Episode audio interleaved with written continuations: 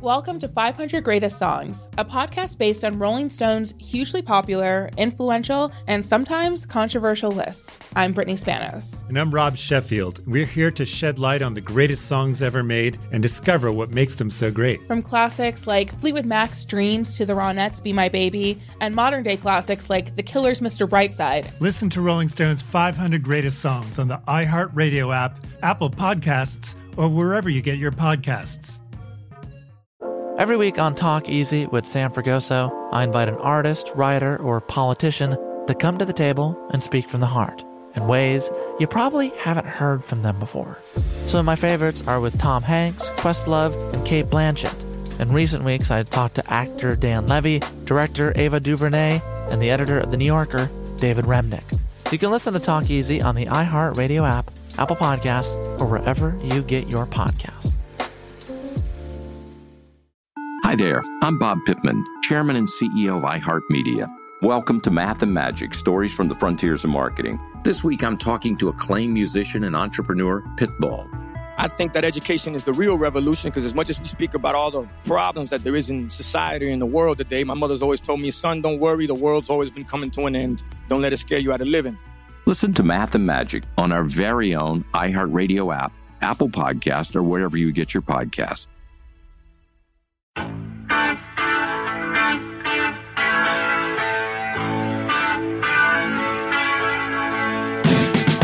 Welcome, welcome, welcome back to the Bob Lefsetz podcast. My guest today is a special treat, truly legendary skier, Bode Miller. Bodie, good to have you here. How's it going? How often do you ski these days? Uh, more or less every day. So did you go out today?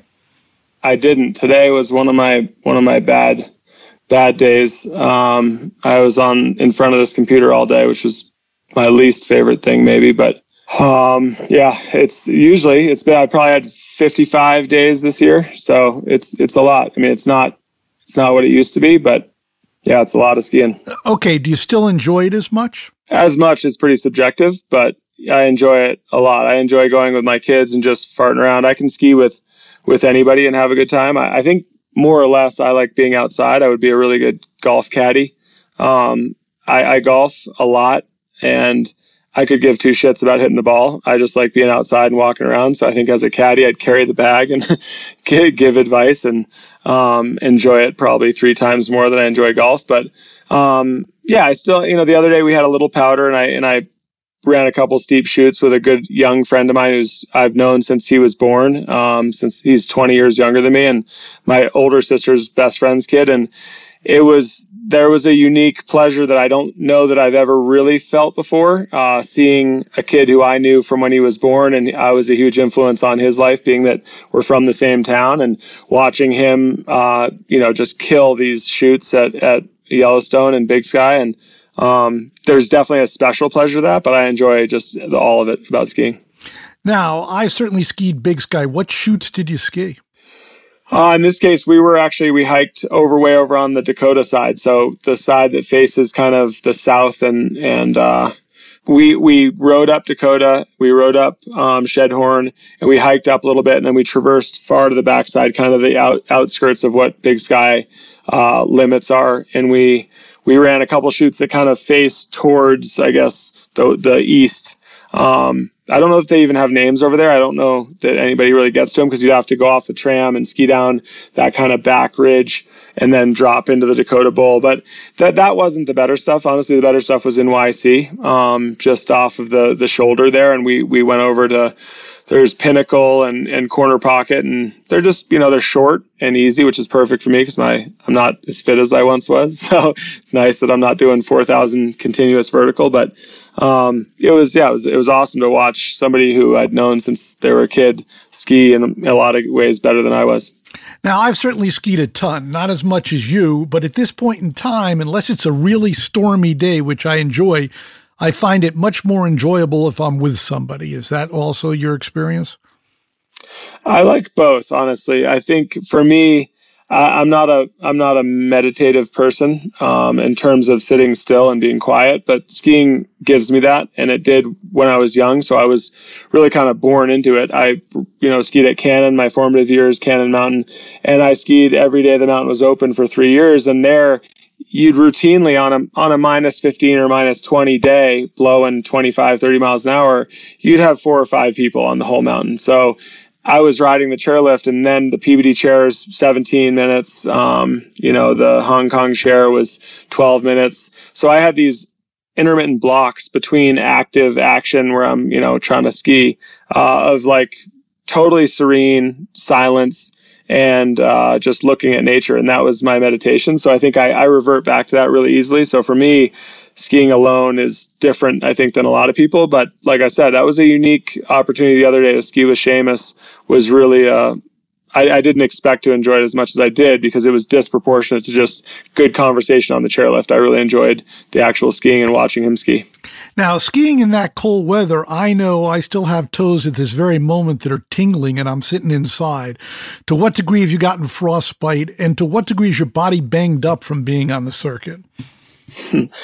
Uh, you know, I'm, I'm actually not too banged up. My back is a bit sore. I wake up, you know, the stiff back in the morning. I'm not sure how much of that's my mattress that you can see in the background here or, uh, or just my, you know, 25 years of racing at a high level. But, um, but, you know, I'm, I'm super thankful, remarkably lucky considering the crashes I took and the, the longevity of my career in a really high risk, low margin, high consequence, uh, sport. But in terms of frostbite and stuff, I was my I was gifted with Raynaud's. I don't know if you know Raynaud's disease. My it's girlfriend kind of has cir- it. I know what you're talking about. Kind of a circulatory uh, anomaly, but done correctly and managed correctly. I think Raynaud's is actually a gift for those of us who uh, are cold weather athletes because my hands get really stiff and white and un uncoordinated really quickly. So like I can be in the pool in California and it's probably pool's 80 degrees or 85 degrees and my heels will get all white, my hands get all white and I can't really my dexterity goes away. But they don't get frostbite ever. I mean, I, I've been in minus 35 and I've had little, little bits of frostbite on my knuckles from, you know, certain things. But in general, compared to the people around me in Maine when I was at boarding school or at Cannon, um, or even on the World Cup in certain instances with super tight boots and out there for you know four or five hours at a time in minus 30. Um, I, I, was remarkably lucky, and I think that Raynaud's actually because the capillary reflex where everything crunches down somehow it, it actually prevents frostbite to some degree. Wow, that's pretty interesting. Okay. It's you, my own philosophy. You can't, I don't want to get too scientific on you. No, no, I want to get plenty scientific. That's what's great. Okay. You have a new education initiative. Can you tell us about that? Yeah, ICL is uh, Institute for Civic Leadership. It comes really like I'm I'm sort of the figurehead for it, although I've supported it for 16 years now. They've been online for roughly 20 years. Um, the Spahn family has been stewards of Dwight uh, Academy or Dwight schools for um, 100 years, more than 100 years, and the, the Dwight schools have been around for 150 or so years. So a huge legacy and incredible quality of school and and uh, educational purpose and drive, and, and also human development. Really, they they put kids in the top colleges around the world all the time, but more than that, they're developing leadership skills and uh, community um, responsibility and accountability, all that stuff. So we intended to do brick and mortar academies these last few years, and we were probably on the 10 yard line um, of that. And then COVID struck and it just kind of really threw a wrench in things. So we, we launched the online initiative just to give parents a better opportunity to give their kids a high level education during this time where all these schools are even really fantastic schools are really struggling to transition to online learning for these kids. And, um, you know, ICL had been doing it for 20 years, so they had a 19 and a half year head start. So, um, it's been, it's been incredible to engage with these kids. We have 50 or so students in the Winter Sports Academy and, um, it's been, yeah, it's you know, it's it's part of my nature. My grandparents started a tennis camp that was heavily into tennis instruction, but also character development and community and um, you know all the all the good qualities that we all hope we could you know instill in our kids or instill in ourselves if we have the choice. Um, so it it's very natural to me, and uh, it's been that's been one of the really cool things that's come out of this COVID debacle. Okay, what specifically is different about this academy? Uh, so it's an inverted blended curriculum, which means essentially each kid is obligated to somewhere between an hour and an hour and a half of live online classes per day. But during that time, this is the inverted part. The teacher actually just facilitates conversation between the kids. There is no teacher trying to tell you about your homework or what you did, or they just, they let you apply that within your class to how you felt about it, what it applies to in real life. They facilitate that conversation.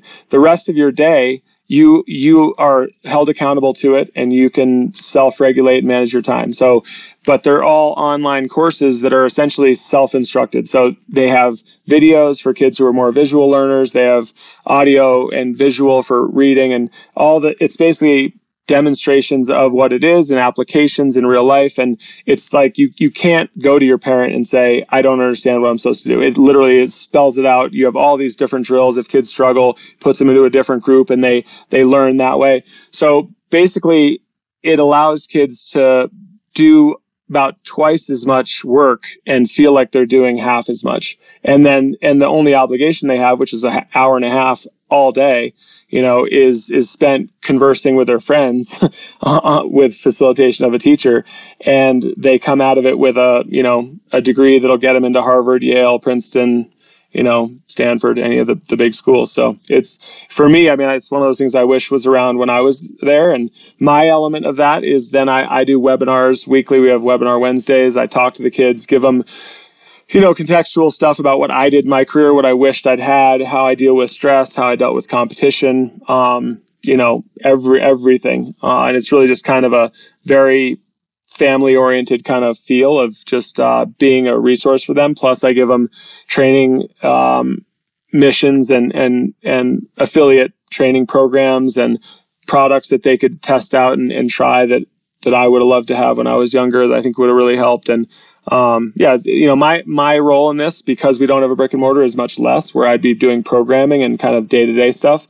In this case, I'm just trying to layer in as much help as I can to a really kick ass. Let, let, let me be clear: is this only for ski racers, or is it for the general public? No, so ICL has been around for 20 years. So they've had students for 20 years doing this for dance, for acting, for you know, who knows what. But um, the Winter Sports actually Academy was this year, and and we have kids who are snowboarders, Nordic, Alpine, um, snowshoe, who like to go mountaineering, who just wanted to not do the crappy public school program and are finding things to do with themselves in the winter. And that's partly what we talk about in our webinars is just how do you do fun stuff that you could explore and when use your youth. You know, they all say youth's wasted on the young. I'm trying to make it wasted less. Okay, you know, uh, Malcolm Gladwell popularized the theory that 10,000 hours are needed to become world class. There's been a lot of documentation after that, but let's just assume you were presented with a very young person under the age of five. Do you think you could turn that person into a competitive World Cup ski racer, or do you believe there's an inherent natural talent? Yeah, there's there's inherent natural talent that'll make it a lot easier. I think you could turn them into a World Cup ski racer, depending on what country they're from. Uh, we happen to be gifted with a lousy uh, World Cup culture, so being from America, you could turn almost any racer. Get give taking them in at five, you could turn almost any racer into a World Cup or any person, young person, into a World Cup racer. Would they win races? I doubt it. Um, it, it gets very nuanced and very difficult at the very, very top. We're talking about the best in the entire world, but you could definitely get them to race World Cup and place, say, you know, in the top 30 in, in several races for virtually any human uh, that you found. Okay, let's go back to education. Needless to say, we have a large education problem in the United States. There's the war between religious, private, public. Is there enough money? Keep, keeping people interested, teaching to the test as opposed to learning to analyze. Uh, to analyze. Two questions: Is your program scalable? And yes or no, do you feel there's a way to solve the educational problem personally in the United States? Yeah, I'll start with the second first. Is is yeah, I think I think ours is fully scalable. This is, I believe, the solution. Is that the difference is we don't. You need back end programming because this allows for this remarkable amount of freedom and flexibility of schedule. You need programming to fit around that what the requirements are. And that programming has to be done well. School kind of cheats that system where they basically lock your kid up from eight in the morning till three in the afternoon. It's more of a glorified glorified babysitting system more than educational. I mean, the kids, if they're determined, can learn a lot and can get something out of it. But in my opinion, the the more critical elements, as we all see, as you get to the top of an industry, is is you know perseverance, um, determination, self reliance, creativity, things that aren't necessarily taught in books. They're discovered through uh, activities or through challenges. And um, I'm hoping that, yeah, I mean, ours is fully scalable. We could literally go, we have master class teachers, they're all recorded. So because the way they're designed, you don't need more. I mean, they are what they are. We will refine the curriculum all the time, but it's ultimately scalable to the entire U.S. and the cost is less than public school. So, costs about eight thousand bucks right now for a public school kid. Uh, costs us about eight thousand bucks to do this, and the education's about four times better. So, how do you motivate someone who is hard headed and not motivated? Yeah, I mean, everyone loves to do something. Um, you know, a lot of people don't know what they love to do yet but they need exposure to lots of things to discover what that is, especially young people. It's usually activity, interaction with other kids. And then we have a really clever way of kind of parlaying that passion, that enthusiasm for something that you wouldn't have to kick them three times out the door to go get them to do. If it was their buddy out there playing basketball or going skiing or whatever, they're chomping at the bit to go do that. You parlay that into the understanding of how to sort of make things that suck not, you know, fun, make things that suck uh, exciting.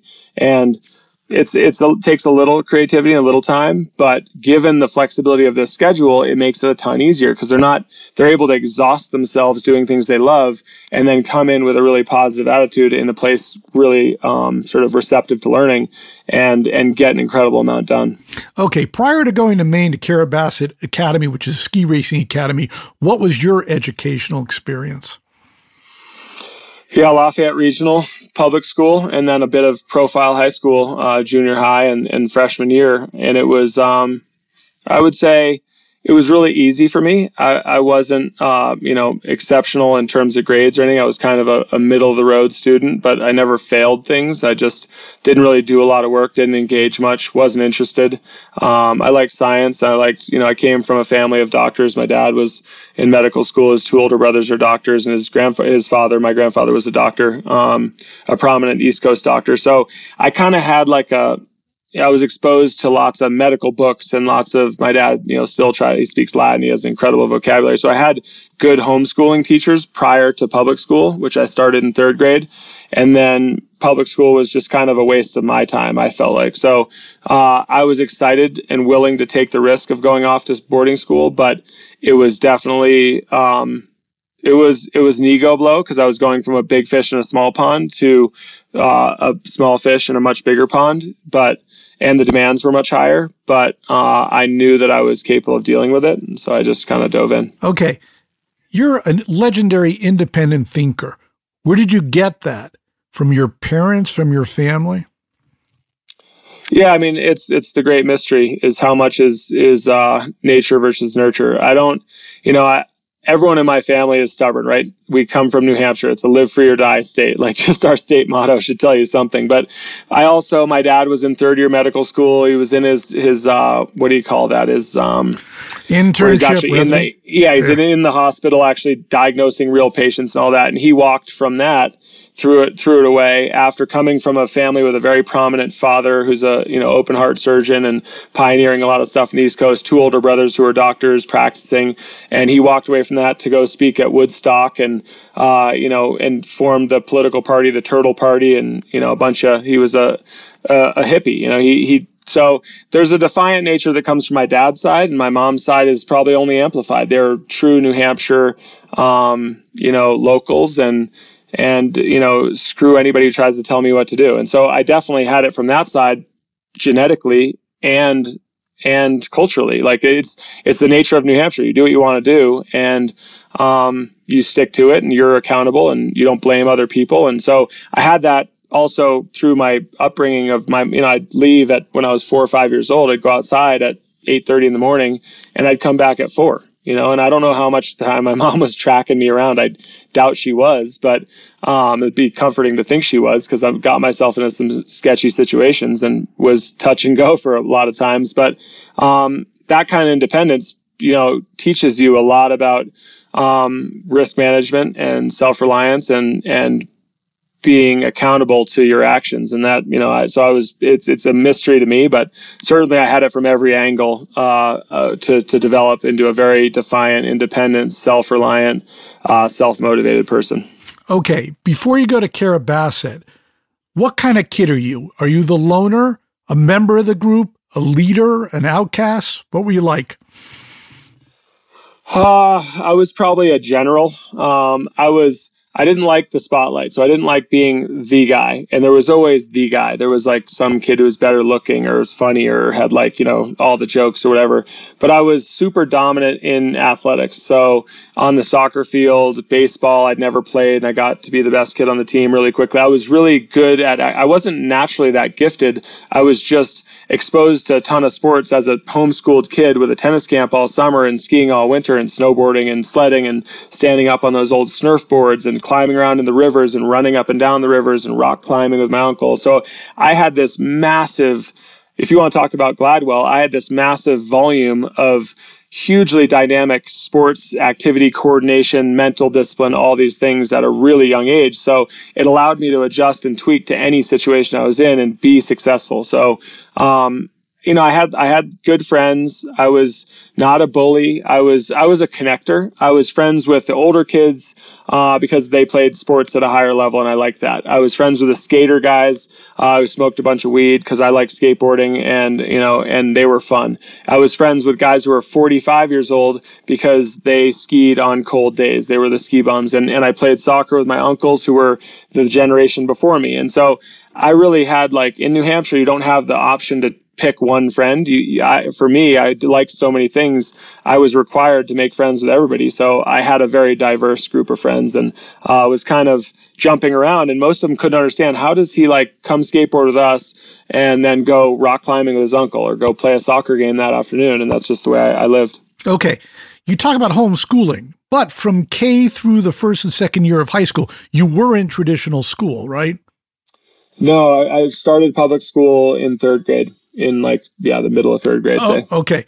How'd you decide to go to Carrabassett Um, the year before, I'd gotten um, sort of violated in a way uh, politically by a coach in Franconia. I'd he'd he'd called up a race after and said that I'd admitted to him that I'd hooked a tip and I should be disqualified. I had never done that. He was upset with me because we had a little bit of a throwdown in front of some of the other kids and a couple parents where he was saying that I couldn't train because I was too bad and I should do the drills that he wanted me to do. And I said, I don't care about your drills. I just want to run some gates because I have JO qualifiers tomorrow. And so he was pretty butthurt about that argument and and felt like he wanted to get me back. He called this race, had a race thrown out, and uh, I didn't make the Junior Olympics that year as a 12 year old. And uh, my town and, and kind of everybody ran him out of town on a on a you know tarred and feathered, but it didn't change the fact that I was out of the JOs that previous year. And they said, look, you know, if you're serious about this, we'll figure out a way um, to get you into Carrabassett. My mom was good was best friends when she was 15 with the headmaster's uh, wife. So that was kind of an in. And then I had to, you know, I lived with a day student 20, 20 miles away from school off in the woods with no, no access by car. Um, that was my first year at CVA and I only went for the winter term. So I went in November and came back in, I guess, March. Um, and uh, and I had to work all summer to pay it off. So I paid paid my own way with help from some of the locals in my town. But it was uh, yeah, it was it was scratching at that point. Oh, what did your father do for a living, having dropped out of medical school? Professional hippie. He uh, he and my mom were together till I was six, and then they separated, and he went down to Tennessee primarily because he was unhappy, and I think had had had uh, had had several you know early 70s mid 70s affairs but also um, he had missed out on. He he invented futz bars, which were these date, fig, maple syrup, a bunch of different nuts in this tiny little wrapper bar. And this is in 1979 probably. And uh, that's pre power bar, pre everything else. He, if you went back through his his life from just before I was born, he he invented six or seven things that turned into billion dollar industries, and he was way ahead of the curve. But his lack of ability to see things through or or do the steps that maybe weren't as fun for him, uh, prevented him from ever monetizing anything. So then he, when he separated from my mom, which I think, as I said, was not to go make money, but that was part of the excuse, he went down to Tennessee and was a tree druid. So he would climb up in huge trees on, along these big mansion uh, driveways in, outside of Nashville, and he'd he'd clean up the trees and make sure branches weren't going to break people's houses and cars. And um, he did that for I think five or six years down there, and then uh, ended up moving back up. Now he's he worked for he was a homeless outreach worker for 15 years in, in New England. Um, he still maintains his very hippie hippie approach. Uh, he's never really made made any money. Okay, so you're at Carrabassett. You get out from under the bad coach. You're there. A, do you fit in? B, is the coaching beneficial? Um, I would say fit in fine because I love sports and I was a hard worker. Um, coaching was still problematic because I was bad. Uh, you know, that the end of that first year, um, I didn't really have any good results to speak of. Uh, certain coaches could see that I had a lot of raw speed and I was naturally very athletic. Um, but they they sat me down after the first year. And again, keep in mind, I was I was getting up at 4:30 in the morning, doing chores, getting on a snowmobile, snowmobiling six miles along these crazy main trails into Kingfield, hitching a ride with some worker or employee up to Carrabassett, getting there in time for morning meeting, going through classes, going to the hill, training classes, come back down, get in a car. 18 miles back down to Kingfield, back on a snowmobile, six miles through the woods, chores, homework, dinner, bed, and doing that over and over again. And I was with another student who was two years older than me, but then he would go off on FIS racing trips for a week and a half, two weeks. So I'd be on my own. So I was, you know, 14 years old, uh, driving my own snowmobile through six miles through the woods, like rickety ass.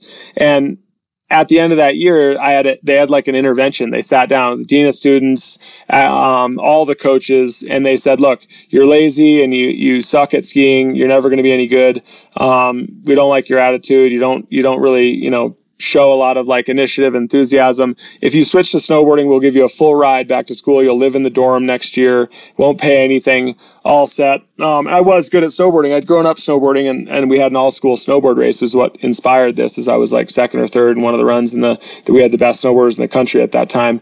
And they went around the circle and basically all just just pop my balloon like talk about pee in the cereal it was it was brutal and i i was happy to not to have broken down and cried right there because it was pretty brutal because i i was doing double what any other student in the, school was doing minus the dude who was my my sort of i guess housemate but he was even doing less than i was and he's a couple years older so um but I, I, reflected on that and thought about it a bunch and then told them to pound sand and that if they needed to charge me more to come back to school, I'd I'd figure out a way to pay it. And I wanted to be a ski racer, and snowboarding was not what I wanted to do. So, um, yeah, I fit in, but I was still definitely defiant and definitely was not fitting into the system the way they wanted to. And I said, look, you guys, I'm I suck now. I'll give you that. You're not wrong, but I'm going to be better when I'm 15 and I'm going to be better when I'm 18 and when I'm 20, you'll start to see how good I can be that's what it's going to take. And I apologize if that's too long a timeline for you guys, but you know, I've known this for 10 years at that point since I was six or seven when I talked to my grandmother about it a bunch. And I said, look, it's not important how good I am when I'm 15. There's not a lot of prize money there. And if you win races, you know, it's, it's a different deal. I need to be good when I'm, when I'm old enough to be successful on the world stage. Okay. Ultimately you were, but you know, you have a unique style and certainly I grew up in the era, you know, was your in the era first your skis were together, then racers were apart, and then had changes in equipment. Was the coaching ever helpful, or really you were coaching yourself and you uh, had the benefit of them setting the gates up and logistics?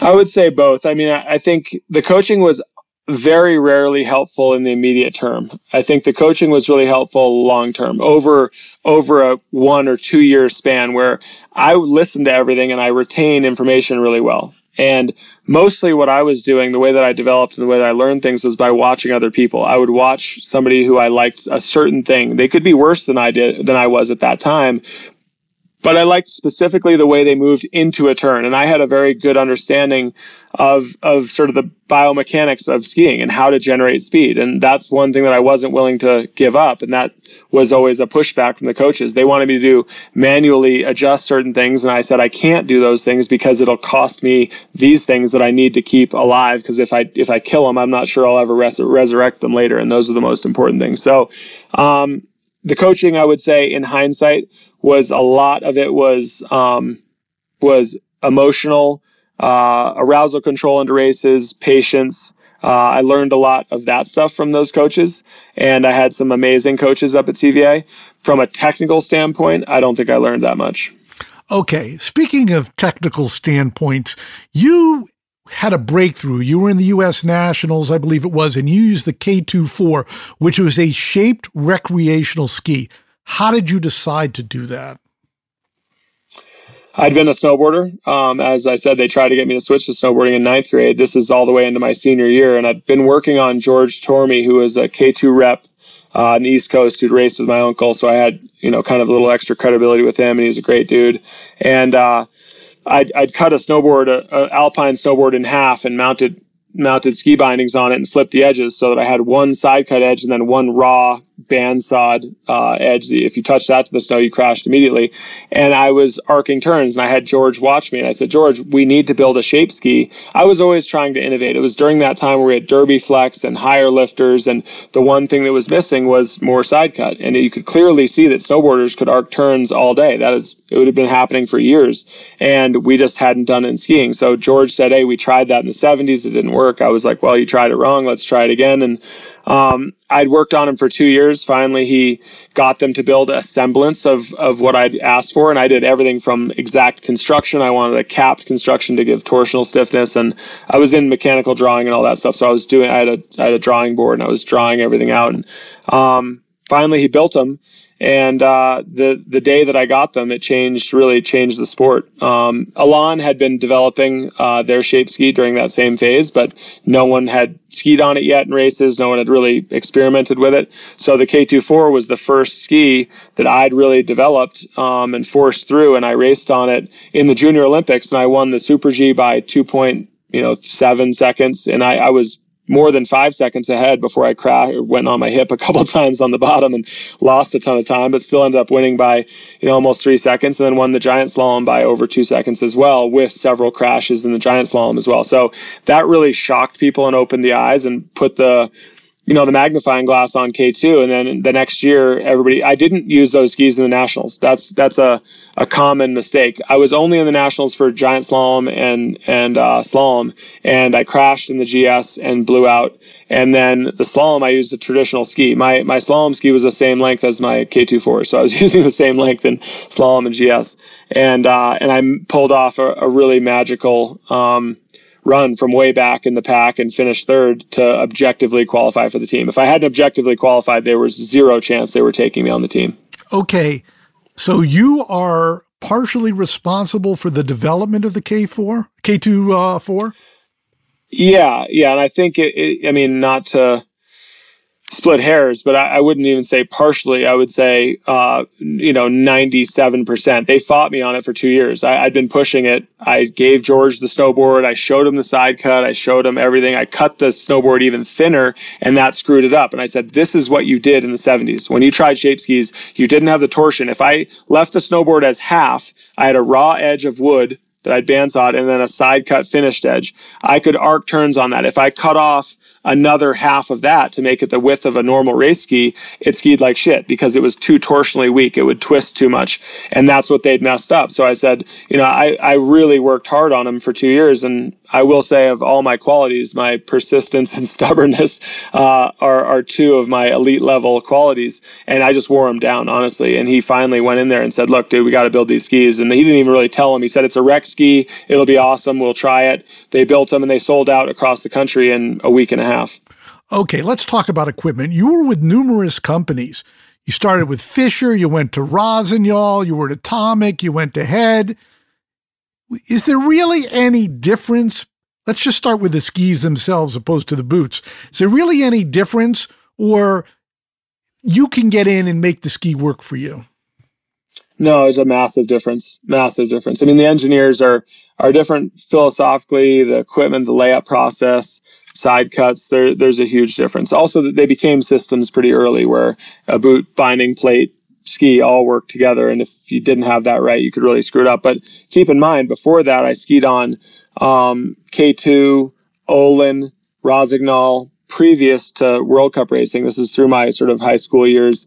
Um, I skied on uh, Kneissl. I skied on Atomic twice, really two different versions there. Um, and I gravitated towards K2 because of the relationship with George, and I was able to get better skis. And then, um, but yeah, the the difference from K2 to Fischer was was night and day. I mean, it was a huge. I I would have had a really, really, really hard time trying to win a World Cup race had I stayed on K2 my entire career, um, regardless of my own engineering prowess or anything else. Fischer, I had the ability to win races that year. Um, then Rossignol, I had the ability to win races and start moving into speed effectively, so into Super G downhill. And then um, from from Rossi is when I kind of I wouldn't say sold out, but switched to Atomic, where I knew I was due. I was physically finally mature and strong enough, and um, I knew I could be a world beater. So I switched to Atomic, and that's when I won, you know, the wire to wire overall World Cup and all all the events in 17 days. You know. Um, and then and then after that was more of I wanted to develop skis and and fell in with Head and stayed with them for for eight years. Welcome to 500 Greatest Songs, a podcast based on Rolling Stone's hugely popular, influential, and sometimes controversial list. I'm Brittany Spanos. And I'm Rob Sheffield. We're here to shed light on the greatest songs ever made and discover what makes them so great. Every week, we'll pick a new song from the list and talk about their placement on the revamped 2021 list. We'll also have guests join us, ranging from the artists themselves to the producers, or simply other writers like ourselves who voted on them. From classics like Fleetwood Mac's Dreams to the Ronettes' Be My Baby, and modern day classics like The Killer's Mr. Brightside and Britney Spears' Baby One More Time. There's so many fascinating stories that have been forgotten, like Midnight Train to Georgia, starting with a phone call to Farrah Fawcett, or how the Yeah Yeah Yeahs inspired Kelly Clarkson's banger Since You've Been Gone and Beyonce's Hold Up. Listen to Rolling Stone's 500 Greatest Songs on the iHeartRadio app, Apple Podcasts, or wherever you get your podcasts. Every week on Talk Easy with Sam Fragoso, I invite an artist, writer, or politician to come to the table and speak from the heart in ways I imagine you haven't heard from them before. Some of my favorites are with Tom Hanks, Margaret Atwood, Questlove, Cate Blanchett, and Oscar Isaac. If that sounds like a varied group of people, it's because it is. I always wanted to make a show where one week we could sit with a politician like Beto O'Rourke, the next an author like Min Jin Lee, or TV titans like Bill Hader and Quinta Brunson. Basically, this is a podcast driven by curiosity and an abundance of research. Conversations where people actually start to sound like people. In recent weeks, I sat with Dan Levy, Ava DuVernay, Benny Safdie, and the editor of The New Yorker, David Remnick. You can listen to Talk Easy with Sam Fragoso on the iHeartRadio app, Apple Podcasts, or wherever you get your podcasts. I hope to see you there. Hi there, I'm Bob Pittman, Chairman and CEO of iHeartMedia. Welcome to Math and Magic Stories from the Frontiers of Marketing. This week, I'm talking to acclaimed musician and entrepreneur, Mr. Worldwide himself, Pitbull. A lot of artists in general, people that are very creative, sometimes tend to overthink. That's one of my number one rules. Don't ever overthink. You can think ahead, but don't overthink. And what I mean by that is when they start to write a record, they're like, oh, that's not the line. Oh, that's not this. Oh, it's not that. And everybody has a creative process. I'm not knocking it. For me, I just let it flow. In these exciting times, we're looking to the math, the strategy and analytics, and the magic, the creative spark, more than ever. Listen to Math and Magic on our very own iHeartRadio app, Apple Podcast, or wherever you get your podcast. Okay, let's start with Fischer. Okay, I agree totally. Ski ski totally different. I happen to like the French skis. I like something a little bit more alive. But at World Cup level, you're not skiing on retail skis. So when we talk about Fischer, would you tell them how to make the skis, or they just had a bunch of skis, you tested them, and you skied what you liked? No, by that point I had a very clear idea. That was a big part of it. Is K2 was actually pulling away from World Cup, and uh, it was almost mandatory that I switched. And when I went to several companies, which I was in demand, I could have switched to several. Um, I told Fischer "Will you build me this exact slalom ski? This is the ski. It needs to be this this fiberglass, this top sheet, this side cut." This wood core, this many laminates across. Will you build me this? And they said, "Yeah, it's not going to work, but we'll build it for you." And I said, okay, build it for me. And um, that was a that was a deal maker because the other companies were at that time. This is you know in 2000. Um, I was I didn't have the credibility and the the industry wasn't prepared to take that type of input from the athletes. They would take, as you said, they'd give them five pairs. Which do you like best? And then they would go back and try to figure out which materials to change to make the new ones better and all that. So um, that was the very beginning of that. And I wanted a company that was going to do exactly what I said, and Fischer offered to do that. Um, and so I went, and actually, that was the beginning of a massive uh, revolution in the sport where within two years, every company had their athletes in the actual ski room showing them fiberglass, showing them metals, and, and trying to figure out because there was a huge gap between what you felt on the hill and what the engineer decided was going to impact that feeling. There, there's there's 30 ways to skin a cat in that case and they just had too big a gap so we closed that gap right up okay slowly how and why did you decide to switch to Rossi? I decided because of one particular GS ski. So I'd won a couple slaloms on Fischer.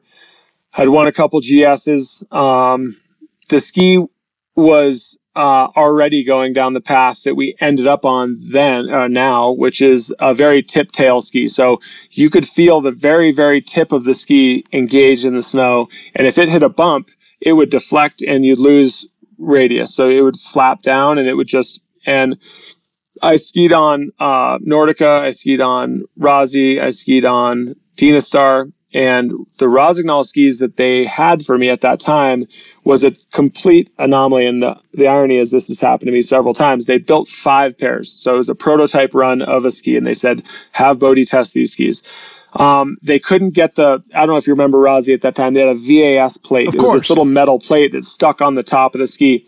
They couldn't get that plate to stick to the aluminum, which is right under the top sheet, and then the the felt. It was metal on metal, and it would just fly off. And and so they actually on that particular batch, they said, "Well, shit, we'll just cut a hole in the aluminum. We'll we'll stick that thing through that hole to the aluminum. We'll glue it onto the wood below." And it worked perfect. So stayed on. I got all five of those pairs of skis. I broke one immediately, actually in the testing program. But because they cut that hole in the top layer of aluminum, they created a bit of a hinge point in the ski right there. And you had this unbelievable grip point just in front of the binding. So if you slid into a turn in chundry, you know, icy conditions, you had this grip point right in front of the binding that you could always rely on, and the tip wasn't even the part grabbing. You you pulled radius that was disproportionate to your side cut because the tip was actually not doing it. It was just folding in this tiny little space right in front of the binding, and you just it was like a hockey skate. And I I didn't know at the time that that was the only five pairs in existence. Uh, 3M, who was their glue provider at that time, gave them glue that worked. They built every ski from that point forward without cutting a hole in the aluminum because now the metal stuck to the metal and stayed on there perfectly. And we spent two years trying to figure out why my race skis were the best skis ever built, and every other pair they built was garbage compared to it. So um, that one ski was the reason. It was everything I'd been looking for, and I went and won the GS title against one of the strongest giant slalom fields that that's been around. Um, you know, Hermann, Benni Raich, uh, Schoenfelder, Palander, uh, Didier Cuche, um, Nyberg, Eberharter. It was like the, the powerhouse of GS skiing at that time for me to win was something that I wouldn't have been able to do with any other ski company at that time. Okay, now from a retail level, Rossi's and Atomic ski radically differently. Did you experience mm-hmm. it? You say you went for the money, but that's a big switch. No, I didn't. I mean, you mean when I switched to Atomic? Yeah. No, that was one of the great regrets in my career looking back was that I went to Atomic. They paid me half as much as Rossi did and a quarter as much as Nordica was offering me at that time. A quarter. I would have had the biggest contract there's ever been in ski racing by going to Nordica. But Um, and Nordica had Aamodt at that time. He was just kind of phasing out. I would have had an amazing quiver of skis. They were good in four events. I could have stayed on Nordica boots. Um, there was a lot there that that really, in hindsight, I, I would love to know what would have happened had I made that switch. But the atomics I was on at that time were the beta. So that was that that little right. arch top. They had two aluminum tubes in there. That beta did the same thing that Rossi cutting the hole in their ski did, but a different way. It created a torsional imbalance between those two tubes that were longitudinally very stiff. The ski was was really stiff, but torsionally all the way up until the binding, the ski actually rotated this way because they were two separate tubes that moved independently. And that that was a remarkable GS. Um, it was the second best GS I'd ever been on, and I wanted Atomic because of Super G downhill. I was willing to suck in slalom and and figure it out, but I wanted Super G downhill because what I was on on Rossignol was not. It allowed me to move into downhill Super G, but I wasn't competitive. And you know, again, I can't second guess myself in that I got on Atomic, built my first pair of boots was down in Chillán in Chile, south of Santiago, and I didn't lose a run of super G or downhill skiing against the entire French team, Daron, my own team who was who was strong at that time, um, for for a month and a half, and I didn't I didn't lose a single run. I mean, so it was kind of a I wish I knew what would happen if I'd made a different choice, but it was a very strong switch. Okay, when you were there, certainly the Austrians, an Austrian company, and Hermann Maier, et cetera, you're kind of further down the totem pole. Does that affect what equipment you get and what attention you get? Yeah, well, that was a big part of the the 06 Olympic debacle. Um, I built a Super G ski that was also a downhill ski um, in in say September, and uh, and they politically there was shenanigans there. They the Austrian team, which basically controls the Austrian factory, uh, took those skis, tested them. They couldn't figure them out, which is, I wasn't trying to do intentionally, but there was a very specific way those skis needed to be tuned and mounted to work right. And they couldn't figure it out. So they kept trying them, kept trying them. No guy could make them work. They were super fast on the flats, but they couldn't figure out how to make them turn. And they held those all the way until two days before the Olympic downhill. Um, and then they gave them to me and Daron because they knew that I wouldn't be able to resist trying them. And they felt like that would be a distraction. Daron and I were the two strongest downhillers really in the world at that point and uh, and they wanted every advantage they could get. And that political uh, shenanigans upset both of us. We ended up racing on the same pair of skis, Daron and I. I skied first. I was starting before him. They ran the skis up the chairlift. He they refinished them at the start, and he ran the same skis. And unfortunately, lack of experience on them and all that, we we didn't have success in the downhill. I won the combined downhill against the same field a day later by a second. Um, so I mean, you know, they were successful in in thwarting our our stuff, but uh, that was a piece of why I was so petulant and upset during that 06 Olympics because my team didn't go to bat for me, and I was just uh, yeah, I was taking advantage of it in a way. How long does a pair of race skis last? Depends on how good you are at keeping them safe. I my my Rossis, I skied on the same pair of race skis the entire first year and say six of eight races the second year. Okay. On one pair. And you would only But I wouldn't but I would I wouldn't train on them. I, I wouldn't bring them out for anything. I wouldn't even bring my training skis out to train on. I would train on other skis that I specifically tuned in a way to make them more similar to my race skis, even though I was nowhere near time wise. And we had a little funny thing at Solden where we'd ski, we'd do the Austrian time trial before the first World Cup of the year was was Solden. The U.S. had a sort of relationship with Austria. We trained with them, and we'd be training on it right before the time trial and my coaches would be like dude you're sucking. Like what's going on? I'd be like don't worry about it. I'll be fine. And i'd go out and bring out just my training skis for the time trial.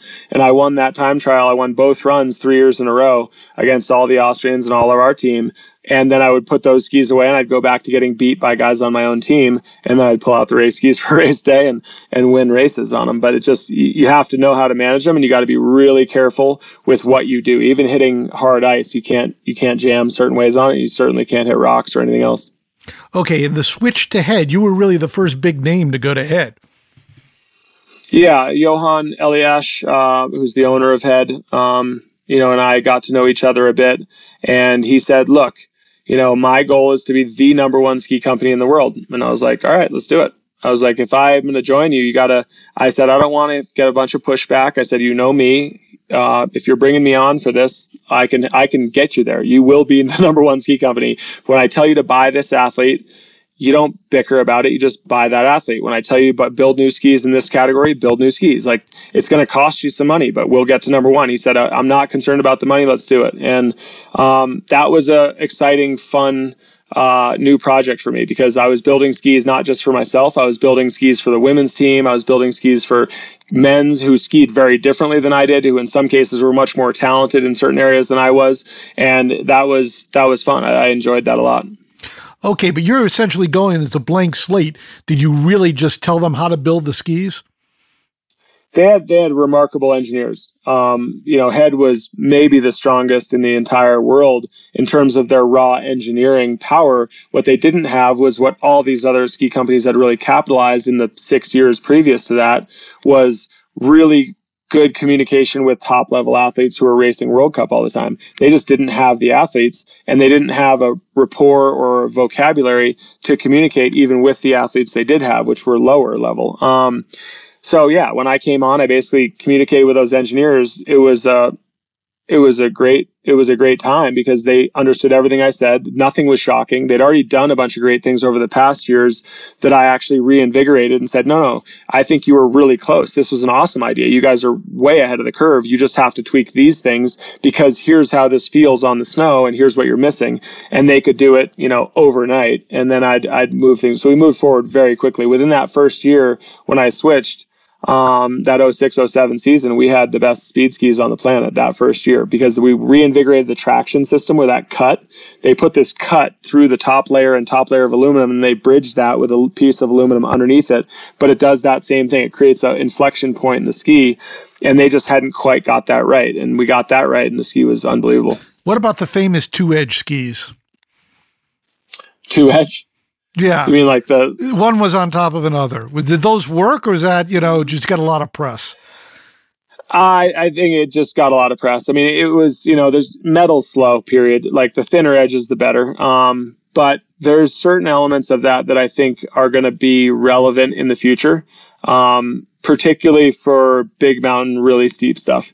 Having an edge that skis normally, but having a, a, secondary edge that comes out of your sidewall that's essentially for 50, 60 degree pitches, that what you have a grip point that's really only right underneath your foot, where you don't feel the tip or the tail. You're, you're just like a hockey skate right under your foot. And that can be um, really, really important for safety when you're up on a you know face that you're suspended over a 800 foot cliff and you you know your tip hits a wind drift and you're backwards. And um, i think there's a lot to that. I think there's been some unbelievably smart creative engineers in the sport over the last four or five decades.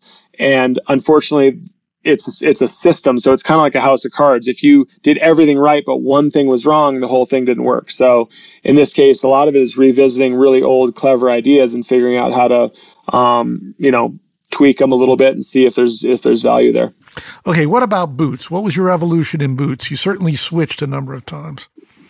Yeah, and, and boots were always a frustration point for me. I, I wish that um, I'd had a wealthy benefactor who would allow me to build my own boots. Um, because I felt like it's such a crazy concept that we build this more or less chunk of plastic that just bends and flexes and somehow it works. And it does work. I won't deny that, but it doesn't work as well as it should. Um, to me, boots are much more of an engineering piece than any other part of the system, right? Is you should have a boot that's controlled by either gas shocks, oil shocks, elastomers, something. There shouldn't be just plastic, the bending and bubbling, where, you know, in the whole front of the boot where all the flexing and movement happens is constantly being opened and closed to get your foot in and out of it. And like if you buckle the, bu- the buckles slightly tighter, you get a totally different performance, you know, curve than you would with them looser. It's just, to me, that was insane. So when I was on Nordica, I had some breakthroughs in terms of basic understanding of what different things could do to a boot. And that was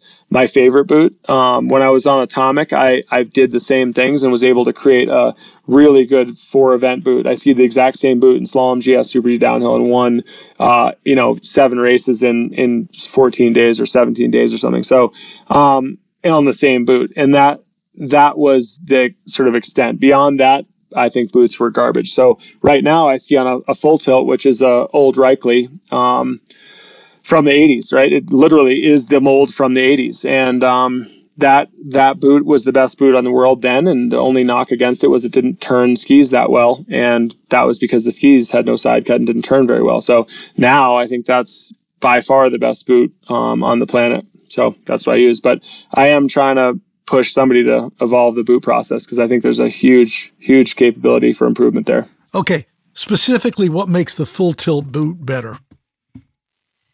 Uh, it flexes straight forward. So you, you flex linear um, versus flexing out. So if you were to bolt your typical ski boots to the ground with the base down, to flex forward, your knees have to travel out, usually 10 degrees, 13 degrees, whatever, but they travel out. So if you're forward on the front of your boot, you're actually increasing the edge angle. And then when you, with your knee moving in a linear motion straight backwards, the edge decreases in angle. Even though you're not decreasing your edge angle with your knees, the ski is decreasing because you're coming back to a neutral spot. That to me is a terrible design. It worked well when the skis had no side cut because as you drove forward, you could the the ski would tip way up and it would cause the front to kind of turn when no side cut. But now it just creates an overly aggressive ski that causes all kinds of problems and knee injuries and stuff. So that's one piece of it. The other interchangeability. I can switch my tongue out and go from a six flex tongue to a 10 to a 14. And I have this urethane tongue that they made me um, they would be like the equivalent of like I don't know, like a 16 or 17 or 18. But um, you can change the back, the cuff, the same thing. You can just pop it off and put on a different one and um, dramatically change the characteristics of the boot. So and you slide it on like a slipper, and no snow gets in there. It's just it's just better. Okay, you famously tweaked your boots. On the Dobermans, you were added forward lean. So when it comes to forward lean and ramp angle, what were your thoughts?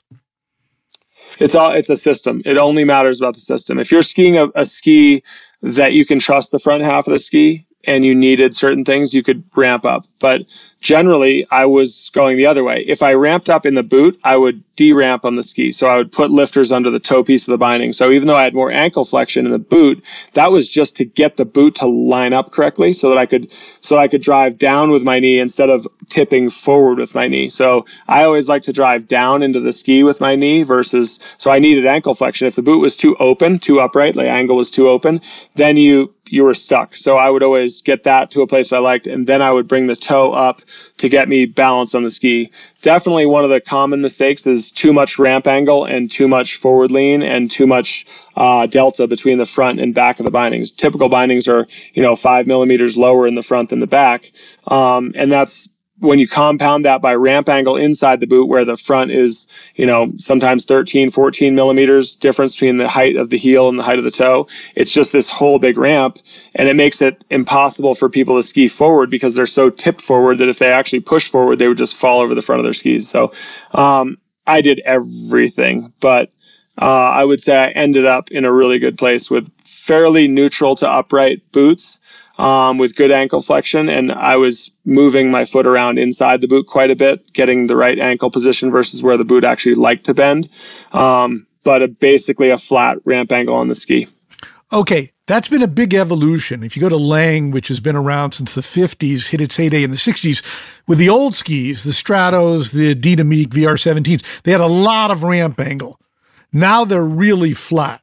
Okay. So on some level, you're saying that's followed you. How does that affect how you ski on shape skis? In the old days, when it was so much harder to have a carved turn, you had to get the weight forward. Do you feel that that's less of an issue and it's more about being centered now? Yeah, of course. I mean, if you're going dead straight in a straight line on a shape ski and you don't have to push forward at all, you just tip over.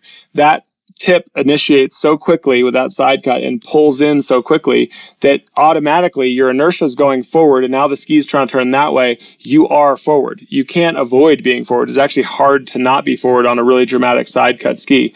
Um, you're exactly right. They were designed around and so was the nordica grand prix was designed around skis with no side cut that were much longer where you really had to you had to twist and snap that front to get it to do anything and now you don't yeah, the ski does all that for you uh, automatically. And so a more upright boot with much less ramp angle makes you more efficient. You're, you're skeletally, you're more lined up. You're able to support more force and absorb more.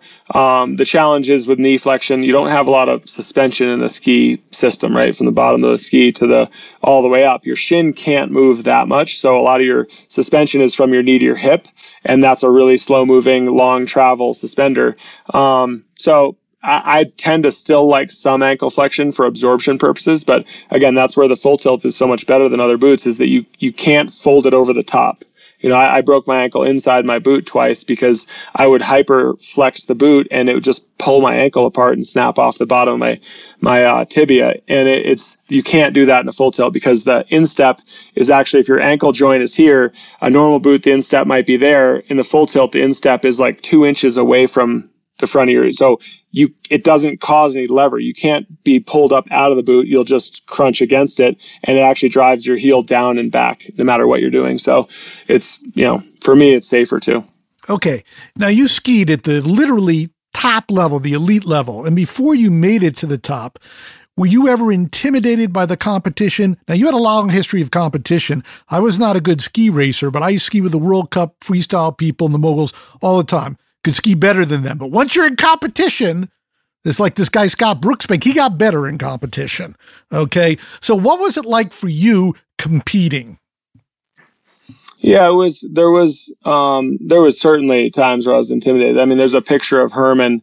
Uh, it didn't happen early so much because I was always like, look, I'm going to get better. I'm going to get better. I'm going to get better. There was a time where Hermann was I think it was 98 or 99. Um, he was on his full doping program. I mean, the guy's legs were just like he's on a table in a lab with with uh, the electro stim hooked up to his legs, and he's doing a full both quads, full flexion, like rocked out. And there's like striations. He had muscles that I don't even know are on a normal human that were like stacked on top of normal muscles, and and I was just like, you, I mean, it put me in the tank for like eight months because I was like, this is garbage. Like, I, there's no way, no matter, he's better technically than I am. He's on better skis. He's doping. He's, you know, better technically by a mile. Um, like, what am I talking about here? And, and, uh, eventually I overcame it. But, um, I was one of the people who, because of my ability to take risk, and and that was my strength was my ability to sort of motivate myself to take risk and be willing to do that in competition and deal with the fact that I was going to fail a lot of the time. That was my biggest skill set and I recognized really quickly that even Hermann didn't have that I had him in that category. That was my that was my trump card. And honestly, I set up specific split times, which you know, not not that we have to touch on it, but Skio is my app that I've created now that measures everything, measures exact speed, distance traveled, g forces, all that stuff. During that time of like late high school into early World Cup, I was setting up split times because I needed to know how fast am I. I needed some positive reinforcement. I couldn't finish races. I was like, I only care about how fast I am for these two gates. I need to know that I have like elite level speed for two gates. And I would see what I could do for two gates in the middle of a course. I would set up a specific split time for six seconds. And and that really helped my confidence because I was like, look, I, I haven't figured it out yet. And I certainly can't do it for 54 gates in a row. But for those two gates, I am way faster than anybody in our country and possibly the world. And that was sort of the thing that got me over the deficiencies that I had in every other category because I was kind of a middle of the road type dude in fitness, technique, uh, endurance, um, you know, uh, equipment, you know, tactics, understanding of hills, snow conditions, inspection, everything. But in a couple categories, I was elite level and I had to figure out how to utilize those and capitalize on them. Okay, to what degree was doping a factor? To what degree is it still a factor? And you famously said you didn't care if anybody doped, you could still beat them. Yeah, I don't know that that's exactly what I said, but I think you covered the gist of it. Um, I, you know, it was, it's always been a thing. I think it's been a thing in virtually every sport since the beginning of time. I mean, I think guys used to chew coca leaves back in the old days when they had a little foot race over in Greece. But um, I think that there's, there's a misperception that doping does it for you that you dope and then you're just better. And that's just not the case. The guys the, the big the big advantage of doping is you can train more and you recover more quickly. So half the doping stuff isn't even enhancement things it's recovery things. So you if you can train i mean the Kostelić family i love them they're great people. They both had organ failure later on in their careers because they were on these programs that allowed them to ski twice or three times as much as every other world cup racer. And they got really, really good because they trained three times as much as any other World Cup racer, but it also caused organ failure. And for me, I was kind of of the mindset of like, look, this isn't Tour de France. Tour de France, if you're not doping, I don't think you have a realistic chance of winning. You know, um, you know, football, if you're not doping, you know, American football, you're likely to get beat up throughout the season and not recover as well. And you're going to get thrown around by guys who are. That's, but in ski racing, because it's a minute or because it's two minutes, I felt like if I was willing to take the risk, and granted I had to adjust my criteria, I would have loved to win 80% of the races I was in, but that just wasn't in the cards for me. I was like, I can get through a minute. and it's more going to be about my intensity and my risk taking and how I can manage that. I'm I'm capable of beating even guys who are I'd always dealt with it. Guys who were much fitter than I was, much more technically sound, better equipment, and I'd beat them before. So I didn't really see that as a massive uh, problem. I just felt like I wasn't going to win the overall very many times because guys who were on that recovery program were just more fresh all the time, and I was not. Welcome to 500 Greatest Songs, a podcast based on Rolling Stone's hugely popular, influential, and sometimes controversial list. I'm Brittany Spanos. And I'm Rob Sheffield. We're here to shed light on the greatest songs ever made and discover what makes them so great. Every week, we'll pick a new song from the list and talk about their placement on the revamped 2021 list. We'll also have guests join us, ranging from the artists themselves to the producers, or simply other writers like ourselves who voted on them. From classics like Fleetwood Mac's Dreams to the Ronettes' Be My Baby, and modern day classics like The Killer's Mr. Brightside and Britney Spears' Baby One More Time. There's so many fascinating stories that have been forgotten, like Midnight Train to Georgia, starting with a phone call to Farrah Fawcett, or how the Yeah Yeah Yeahs inspired Kelly Clarkson's banger Since You've Been Gone and Beyonce's Hold Up. Listen to Rolling Stone's 500 Greatest Songs on the iHeartRadio app, Apple Podcasts, or wherever you get your podcasts. Every week on Talk Easy with Sam Fragoso, I invite an artist, writer, or politician to come to the table and speak from the heart in ways I imagine you haven't heard from them before. Some of my favorites are with Tom Hanks, Margaret Atwood, Questlove, Cate Blanchett, and Oscar Isaac. If that sounds like a varied group of people, it's because it is. I always wanted to make a show where one week we could sit with a politician like Beto O'Rourke, the next an author like Min Jin Lee, or TV titans like Bill Hader and Quinta Brunson. Basically, this is a podcast driven by curiosity and an abundance of research. Conversations where people actually start to sound like people.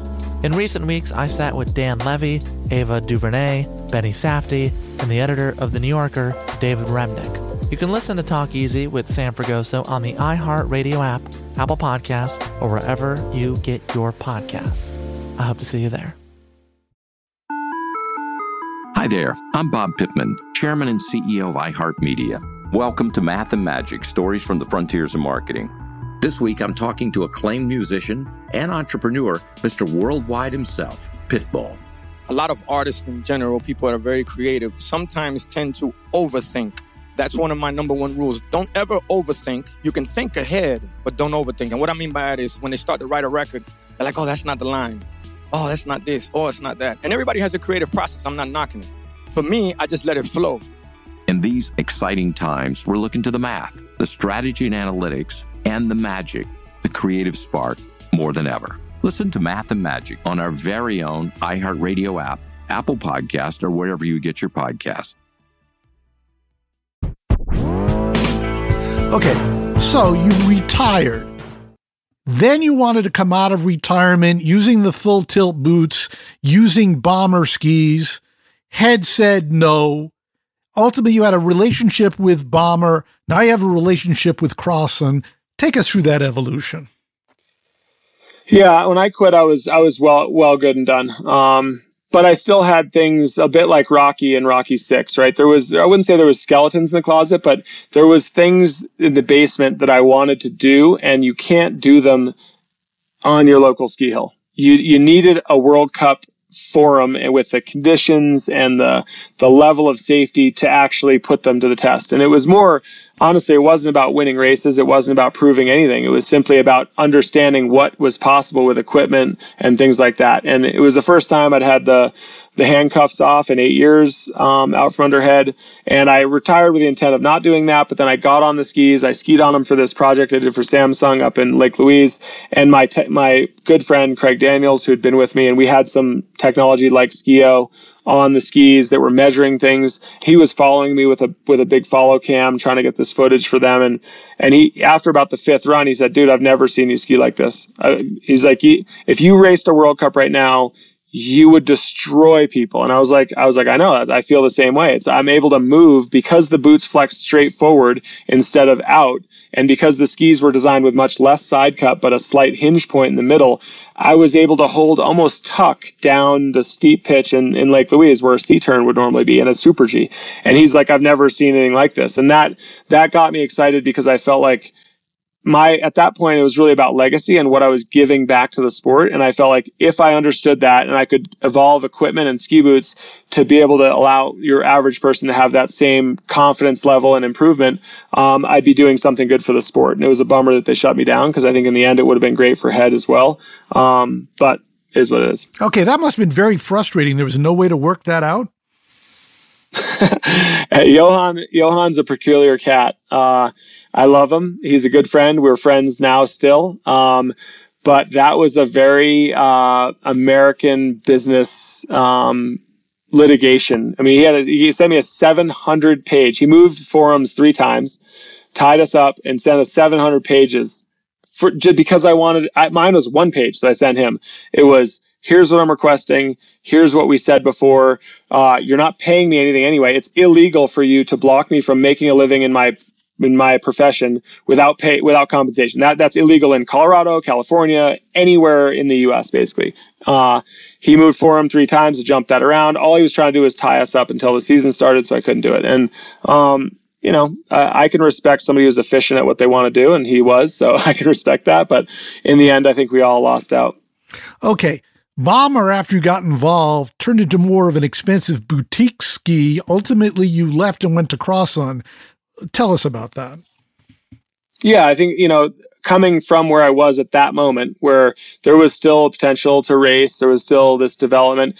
Then, as that became unrealistic with Johan kind of putting his foot down on me, um, we moved into that other space, and it was not where I wanted to be. So, um, I had a contract. I wrote it out. I did my best for them. Um, wish them all the best, but wanted to go with a ski company where I could see my vision really come true. And quite honestly, I don't care about building skis for super rich people, or I think skiing is expensive enough as it is. I went through it as a young person.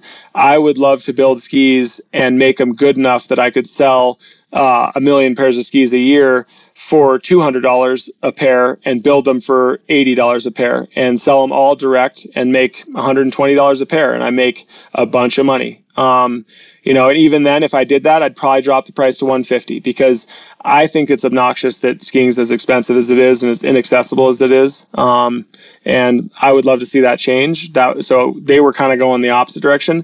With Crosson, at least, we have the you know full rein and really interesting background coming chase coming from aerospace and access to crazy smart engineers and unique performance materials and practices coming from a, a industry that's very unlike skiing. Um, and and we are trying to do some really unique stuff in this first year. I mean, we I started in June, and we have two different models, three really, that are absolutely exceptional at, at the top of their individual classes in in the sport. And I'm looking forward to next year. Okay, but is your goal with Crosson to bring the price down and uh, turn volume way up? Yeah, eventually. Um, you know, I think it'll be some re-engineering. I think there'll be there's a few steps, intermediary steps that uh, have to be seen to first, um, and obviously we have to be economically viable to get there as well. So my long-term goal is yes, is that um, you need a certain economic model to to make it work, but uh, I think we're pointed in the right direction, absolutely. And ideally, I'd love to build uh, race skis again. I think it's it's embarrassing that we don't have any American-made race skis, and uh, every other country, as you alluded to before, with you know Atomic, Rossi, you know, every company, maybe Italy's the only company that doesn't really have a homegrown superpower race ski. But um, I want to build American-made race skis and really kind of give the Americans an advantage for once. Let's talk about the Crosson skis that are available now. Did you have a hand in developing those? Yeah, 100%. I did everything from exact side cut, early rise, exact construction, everything. Okay, so what makes them special and different from what's presently on the market? Um, we'll focus on the 118 because that's the one that I did a good job on and got lucky as well. And I, I, it's a 27 meter radius. So if you know anything about radius, that's a very long radius. That's a FIS legal giant slalom radius ski, basically. Um, and it's a 188. And so with that long radius, you're not going to get the same turn that you would on an arc, but it's a 118 underfoot, which you wouldn't get that turn even if you made the shovel huge because there's so much torsional force. So I match the point where there's traditional camber, where the ski's this way, to the point where there's early rise, which is really, really subtle. When you stick the skis together and you push the base together, there's a tiny little slot of light that comes in between them uh, earlier, and that's a that the radius that you use there and where that is compared to the side cut, how the ski is still getting wider, and then where that peaks out and then how you use the actual tip curve which is how the ski comes up off the snow. That's actually what you use to dictate your radius is that that early rise in the tip curve. So I'm cheating the system where I have a 27 meter radius ski that you can ski 70 miles an hour on it and it doesn't jump around. It's not crazy. You can make little slalom turns that aren't arcs, they're just slid, but it's super consistent and reliable and easy to balance on and forgiving. Works awesome in deep powder, slough, chunky snow because the it just it doesn't hook you on the tail. You never get stuck in the back seat. You never get pitched forward but then still skis like a 17, 16 meter radius ski when you tip it up because the actual initiation is coming from the curve of the ski versus the side cut. So it's it's nuanced and it's uh, I built it very traditionally, you know, nothing magical in it, which again allows me to reduce the cost down. Um, and yeah, I got lucky. I knew it would be a very good powder ski. Uh, I was confident there. What I was shocked at is how good it was on hard snow, on ice, and on groomed trails. And the reason that it was much better than I thought was because I'd never skied on a ski that was at that shallow a radius. So 20, you know, the most you see is 22, 23 meters. And even that is usually on a really stiff ski that's just for like high speed bombing and powder runs, you know, huge lines in Alaska and stuff like that. Um, this thing's a normal construction, fairly soft. But when you ski it on hard snow, it just absolutely rips turns. I was my hip was on the ground for six GS turns in a row down a groomer first thing in the season, and I, I came out of that and I was like, it, it, exceeded every expectation I had on the harder snow. Which my goal is always to build a ski that works on a big variety. There's lots of companies that build really good skis for one specific condition or type of skier. I want something that works for everybody, and I got really lucky this year okay, conventional wisdom, and needless to say, you're not conventional, is 118 would be a powder ski, not a big mountain Alaska powder ski. And maybe you have 105 or 106 for crud. Your daily rider's 95 to 100. Maybe for hard snow, you have something somewhere in the 80s. A, do you agree with that philosophy or is that horseshit? Um, I, I would say it's certainly not horseshit, right? And the reason for that is just as I just stated right before that was a lot of companies make skis that are good in one narrow segment. So if you love Stöckli or you love Blizzard or you love Atomic, you need five pairs of skis and you need the quiver you just said. I would even go narrower than that. I would go down to something in the 70s for a hard ice. If you're an East Coast skier and you're going up to Cannon or, or Stowe, you're going to want something narrower than 80s. But but then everything else you said is virtually right. And you're going to have a great time if you can bring five or six pairs of skis and switch from morning to mid lunch to afternoon if you had a powder day in the morning. And what I, I believe that if you do it right, you can have virtually, you still kind of need two pairs. Um, I skied on pretty firm snow. It didn't snow for about three weeks. There was some icy patches that got scratched down. I didn't, I wouldn't say I enjoyed skiing on the 118s if I was skiing in Sugarloaf when it hadn't snowed in two weeks and it, you know, that refrozen groom stuff where you barely leave a track in it when you're arcing, right? The 118s probably wouldn't have been a really enjoyable ski there. I would have dropped right down to a 176 underfoot. I mean, a 76 underfoot, um, but a much more mellow radius than than a typical carving ski. And but beyond that, that 118 it covers from Big Mountain, Alaska. I mean, like chutes. It's a touring ski. It's super light. It's it's as light as some of the high level touring skis.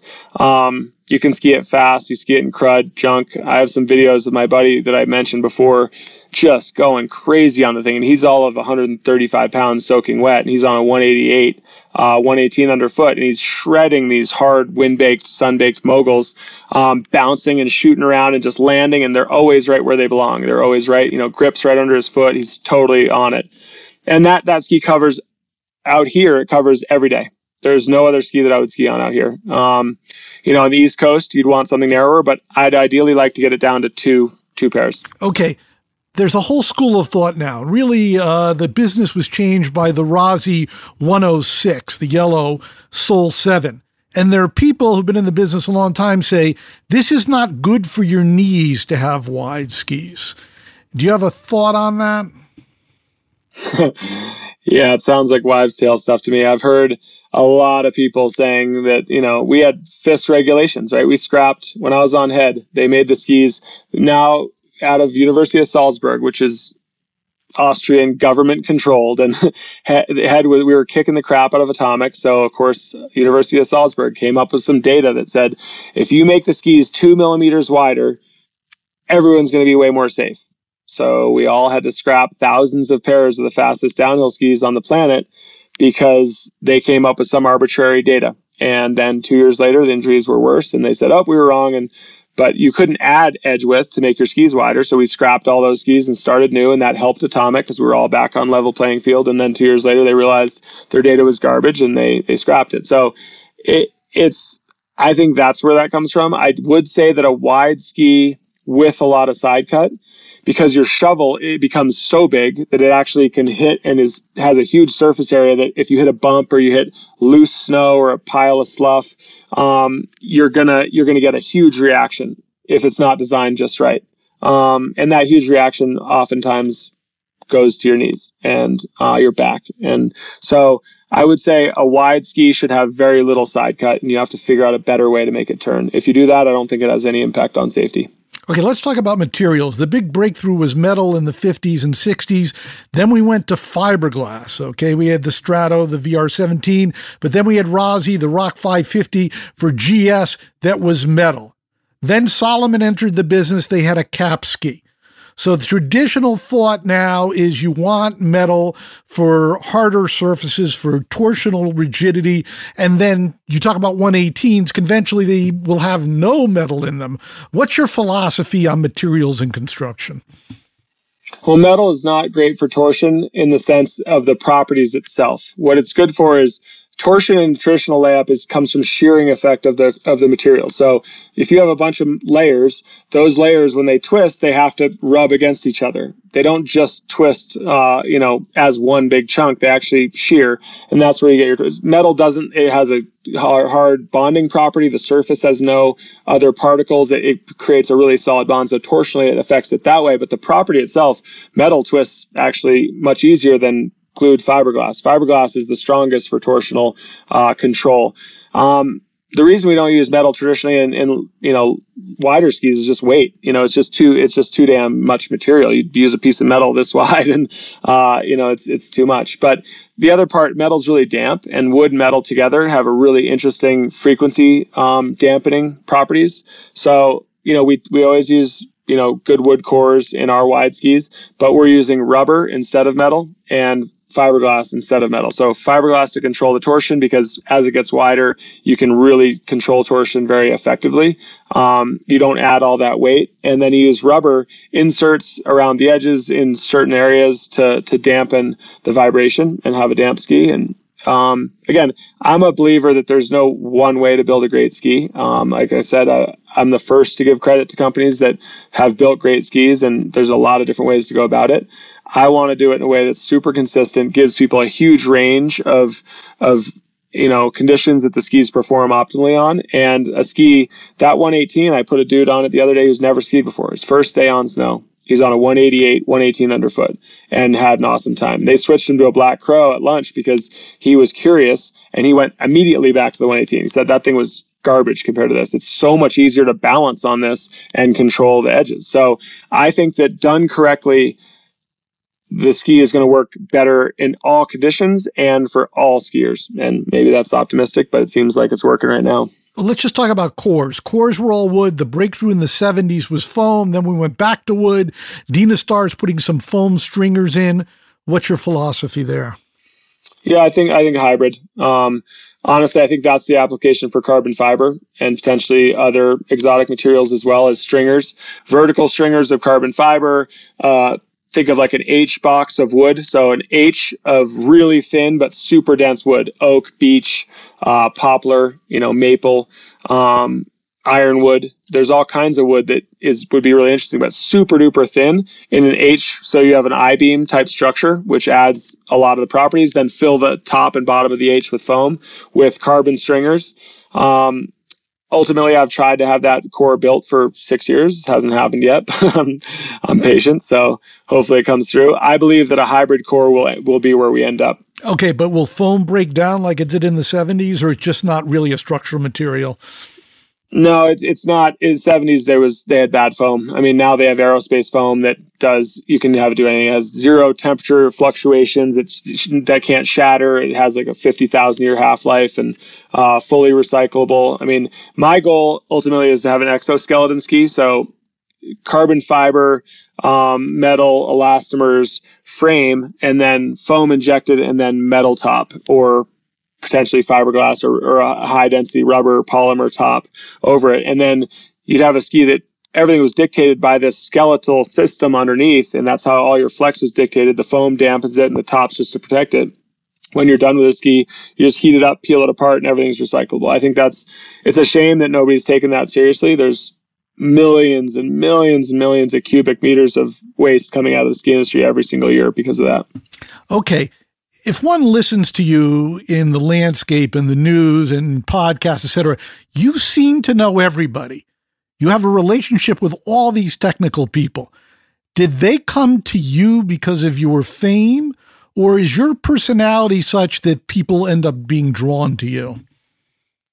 I don't know. Um, I only know the results. I can't speak to the motivation. Um, I know a lot of people. I enjoy learning and talking about concepts and ideas. I'm not a talk about this person or gossip type person. I like talking about inspirational things that um, haven't been done or you know creative ways to collaborate. Uh, so I think that's appealing. I think we're in an interesting time right now where you know connectivity is much easier than it was 10 years ago, right? With the internet, and I mean you can get to anybody. So if somebody wants to get to me, they can get to me. So, um, but yeah, I, I, feel very lucky to have um, had the relationships I've had and and continue to grow uh, because you know I I don't know nearly enough yet, and uh, I learn from a lot of really smart people that I surround myself with all the time. Okay, but you're involved in your app, Skio, you have the ski company, you have the educational thing. How many projects are you actively involved in, and what are they? 13, uh, really actively. Um, but there's another six or seven that are kind of where I'm a I'm a, a role player, um, but not it's not my primary thing. Uh, Snow Cookie, which is Skio, Crosson Ski Company, ICL is my academy, Revo, sunglasses, goggles, helmet development, trying to make things safer and better. Um, my relationship up here in Big Sky, which is Spanish Peaks, Moonlight, forward facing, real estate, all that stuff. Kuto, which is a C2C booking platform. So you would book me to take you skiing here in Big Sky versus having to pay 800 bucks for an instructor. Um, a really good dude, uh, friend started that, and I help him. Aztec, my clothing company, that I'm not officially involved with any longer because they're kind of plateauing, but um, Alchemist Alpine, uh, company out of LA, cannabis and medical stuff around cancer research. And Swim Pal is a wearable, like a watch that's drowning prevention. After losing my daughter, we we got really involved in that and want to stop that from happening. So we, we're inventing some new stuff. I'm working with the Nest guys, Jamie Siminoff, and guys at at uh, Amazon for all that. Snowbond, which is the indoor ski hall, I'm a shareholder and it's outside of Denver now, but we're working on partnering with resorts and replicating that so that in these population hubs in Houston and Dallas and Atlanta, you can have these kids who would never be exposed to skiing go in and for 30 bucks experience skiing and then package something together to have them go up to a local area for a tenth the cost and uh, and get out there. OpEx is a technologies company that I'm in through my roommate at CVA, and they optimize um, everything from data security. Now that especially with COVID, everyone's going digital. It's a huge new push in that space, and they're ninjas. Flowcode is Tim Armstrong's company. Uh, I was the CEO at AOL when I was there 10 years ago and we became friends and that's an advanced QR code. It's the fastest, quickest scanning QR code. So like now when you go into a restaurant, your menu is that QR code. He has those that take you to a flow page that can do incredible stuff. He's just a wizard. Uh, Romp and Roost, we're building kids stuff because we have six six kids alive. We would have seven if we hadn't lost my daughter. Um, parent stuff, these you know. Uh, pack and plays and travel accessories when you go to a restaurant. How come it's such a pain in the ass with the, the high chairs and all that? And then Zortec, which is a shoe company that's doing smart shoes. So very similar to um, to Skio, uh, where you get all this data out of your skiing. The smart shoes, I want to put in Schumann's resonance into the shoe with a piezo. So you're basically like you're walking around with your feet in the grass or feet in the dirt all day because I think this electromagnetic field uh, disturbances we're getting right now are kind of messing with a lot of people. And so, and then at the same time as giving you Schumann's resonance all day in your shoes, they're also giving you you know heart rate variability and steps and stress levels and stress patterns. Hey when you walk down this street you're super stressed every day. Maybe don't walk down that street. So um, it's a that's there's about like i said six more but um, those are the those are the main ones that i'm pretty heavily involved with. Okay. How do you have the time? How do you have the time to have even one of those in ski? Those those fit into uh, the six percent of the time that i'm not uh, dealing with my kids and and uh, and wife and eating drinking wine but are you actively involved? Needless to say, having your name attached to something is beneficial to an enterprise. But to what those degree? Are, those are all those are all very active. Those are things where I have calls, maybe not daily, but very active, all the way from R and D to marketing to partnerships and getting things lined up.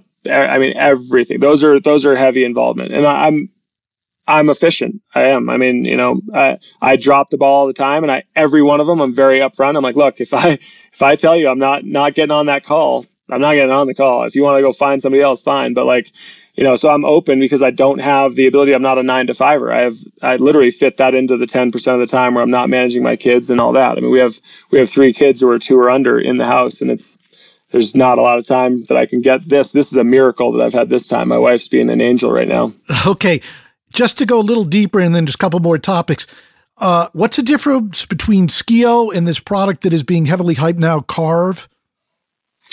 Yeah, Carv. I mean, honestly, I, I love what Carv was doing. I've been in conversations with them. I know the problem with that is their mechanism. So they're doing it on the boot. They're doing it in the insole of the boot. It, you know, I'm never one to hate on anybody, but to disrupt somebody's boot, you have to you know insert this thing underneath your footboard. You're doing you're talking about if you're doing your boots right there's no space in there to put that in there. So you're doing boot agree, modifications right. but then but then also you're only able to capture certain data because the boot only does certain things. And what we did, ours is three sensors. It's one on either ski just in front of the binding and then one on the center of your chest. So we're talking about rotational force. It uses your phone and all the telemetry in your phone as well to hub all that. Um, but we can do rotation, fore aft movement. They do that through sensors in your foot. But again, you're, you're getting, when I skied on Carv, I ripped 15 ridiculously hard GS turns, perfect balance, you know, in and out consecutive, it said that I was sucking. And then I slid a bunch of turns, just kind of bopping along, super low edge angle, and it was like, great job, great job. So I think they have work to do on their algorithm engine. I think there's a place for it. I think a ton of people are going to benefit from it, but they're in a, they, they went a route that was more difficult to achieve what I think ultimately is the goal, which is to have people have really good, clean, objective data that represents what it's supposed to represent. I can tell you from my experience, I was skiing well and it was saying I was sucking, and then vice versa. Ours is all built around you know the algorithm is is legit. There's no if you're skiing better it knows you're skiing better. And the and the centerpiece on your chest is really really important based because as you know skiing is so much of it's how you're rotating how you're initiating how your fore aft balance is shifting through a turn what your skis are doing vibrationally if your edges are matched um, what your pressure is on either edge. We can get all that um, you know very easily as well as you know all the other things that they can get Okay, I grew up during the ski boom. Okay, everybody skied in the 60s and early 70s. Having lived long enough, I know there are other things. You know, there was a snowboard boom. Snowboard is actually decreasing slightly, not that it's just a big thing. How do we reinvigorate skiing? Um, I think accessibility. Uh, if you look at the, the barriers to entry in skiing, it's no wonder that we have like a 80% attrition rate. So eight out of 10 people who ski for the first time don't try it again. Um, that's been flat for about the last 35 years. So um, that's a problem. if you're if you're charging people enormous amounts, the Snowbond. So if you combine just, and this is a big part of it, right? This is why all these projects become doable is because they're not these off on tangents, siloed little things. They're all connected.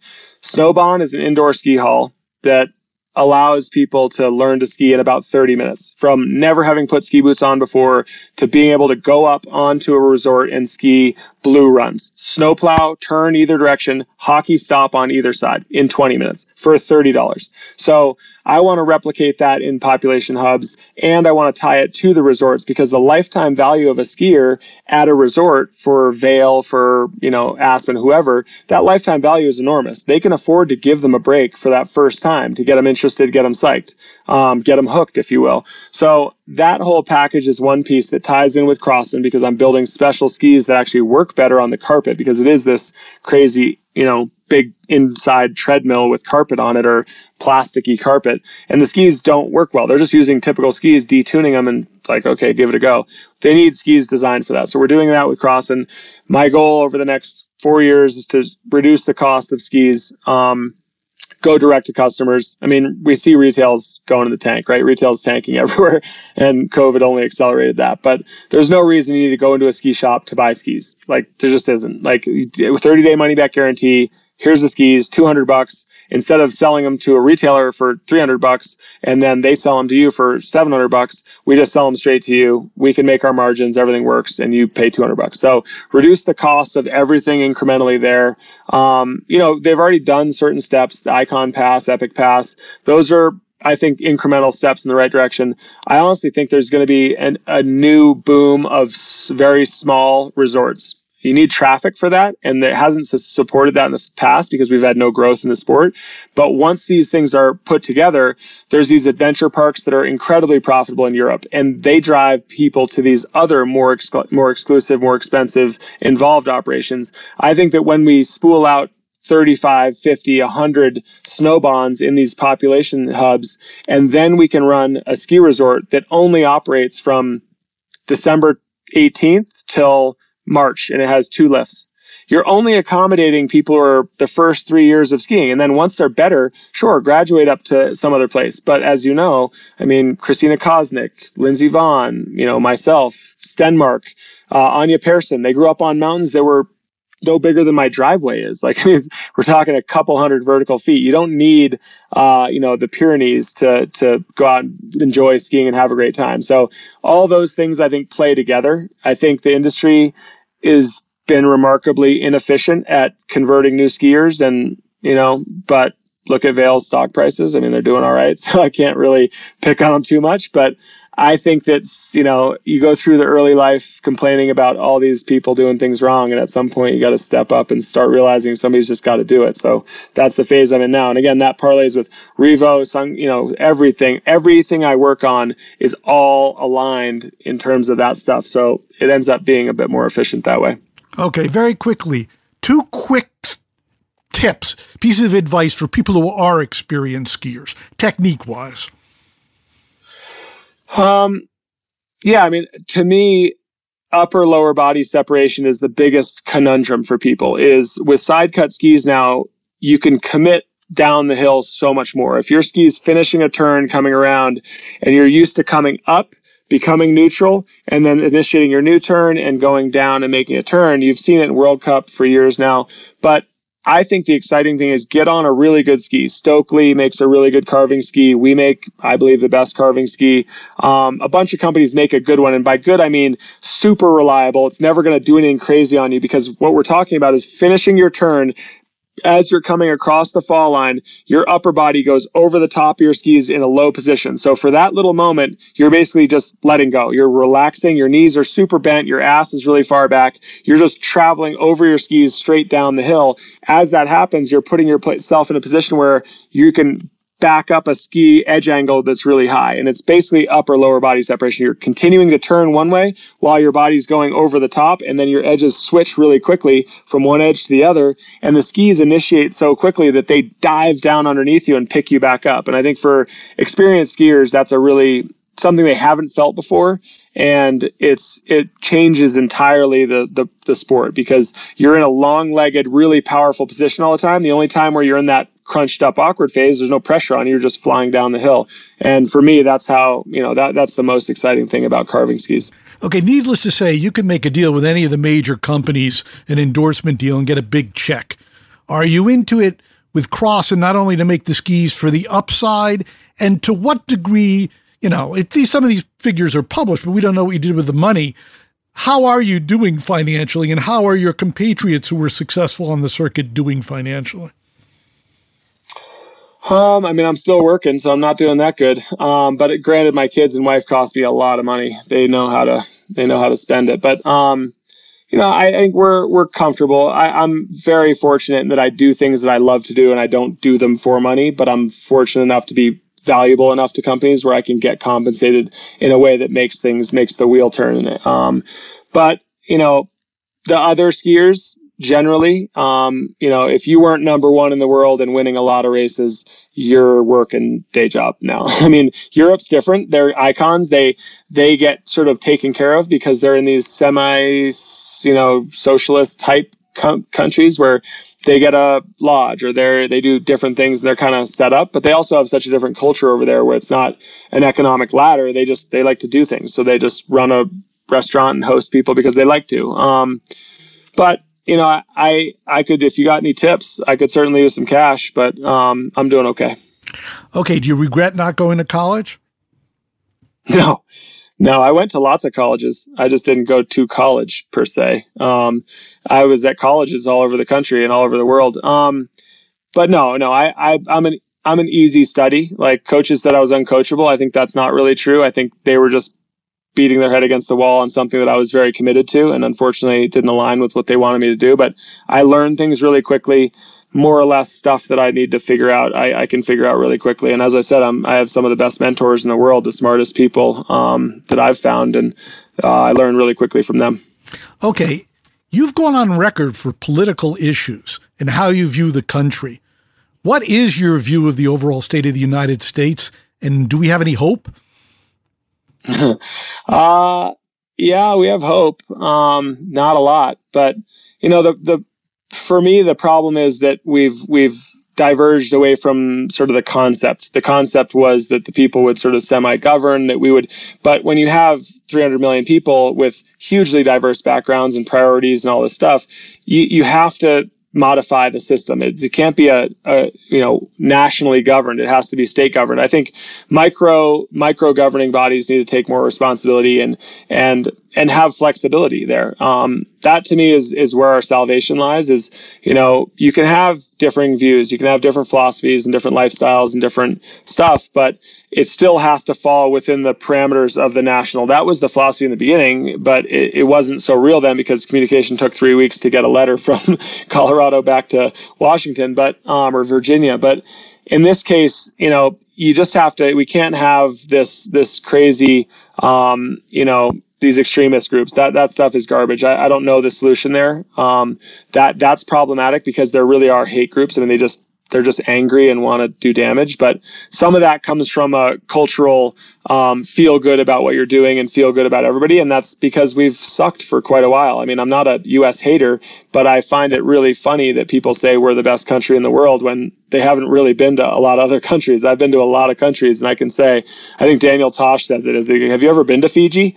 Like, maybe go there. You've been to New Zealand? Like, you know, universal health care. Like, you could show up there and break your leg, and they take care of everything for you. No bills, no, no, perfect health care. Like, you know, uh, I think there's a lot of things that unfortunately our government's incapable of doing because of the structure and I don't know if that's going to change. But on a state and micro level, I think as we transition the renewable energies and we kind of, I think we're going to see a massive influx of job creation and and hopefully more productive direction than we've been for the last 200 years um, with the you know fossil fuels revolution. That was that was inherently terminal. Like it didn't, you know, capitalism is terminal in and of itself. You can't always be a, um, you know, a capitalist culture exclusively. There always has to be some balance. We already have that. The irony is that people ignore the fact that we've been, we have socialist programs we have since the beginning. We've, we've always had them. So it's just finding the balance there and, and hopefully, um, getting people excited to embrace the differences of our country. Because unfortunately, or fortunately, there's always going to be huge variance in our, in our people in our, in this country. Final question. This is one of perception. For those of us who follow ski racing, yes, you had that instant success with the K24s. You did very well in the 2002 Olympics. Then there was all this hope and this hype, which we get every four years in the Olympics in the United States. You were the golden boy. The success was not there. Needless to say, also what I learned today, you're talking about certain equipment issues which were not well publicized. In addition, you've gone your own way in a country that thrives on group groupthink, but all the pushing forward is by individuals who are frequently hated and then lauded. In addition, you commented, did the play by play, so to speak, at the 2018 Olympics. And as opposed to being Bob Beattie, just being a national cheerleader, you got into the specifics of racing and took a lot of flack for that. So the question is, how do you feel about your perception of yourself? Do you think it should be changed? Do you care if it's changed? Are you bothered if it's not changed?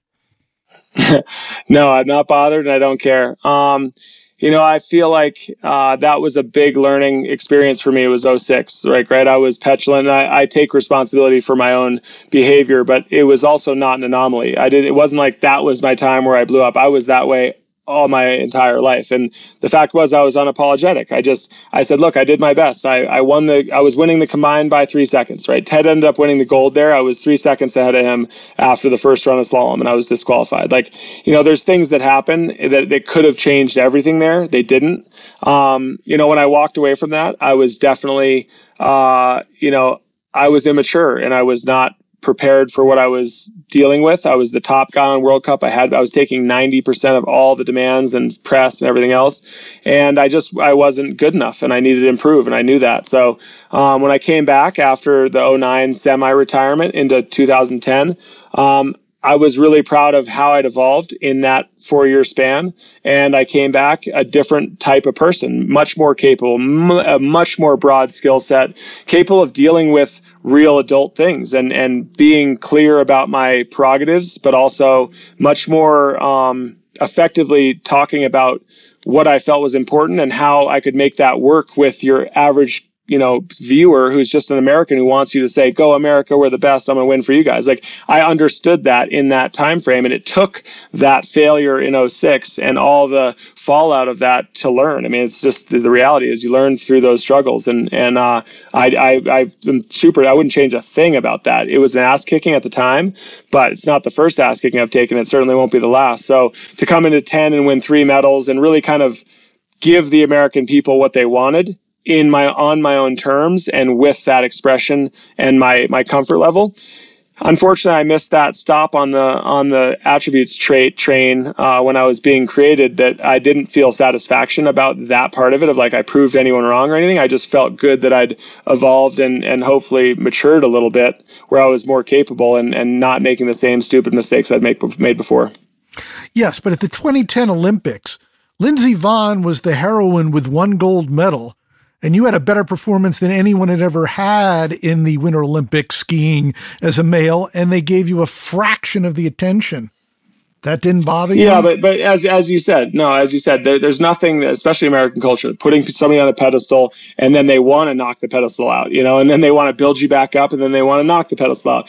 The thing that was interesting about that is because I'd retired in 09 and I didn't start my Olympic run until August. I mean, I was fat and out of shape and had no skis, no technician, no nothing going into the World Cup season. Um, I, they didn't have any time. You know, before 06 and that summer going into 06, I was on the cover of Time, Newsweek, Men's Journal, Sports Illustrated.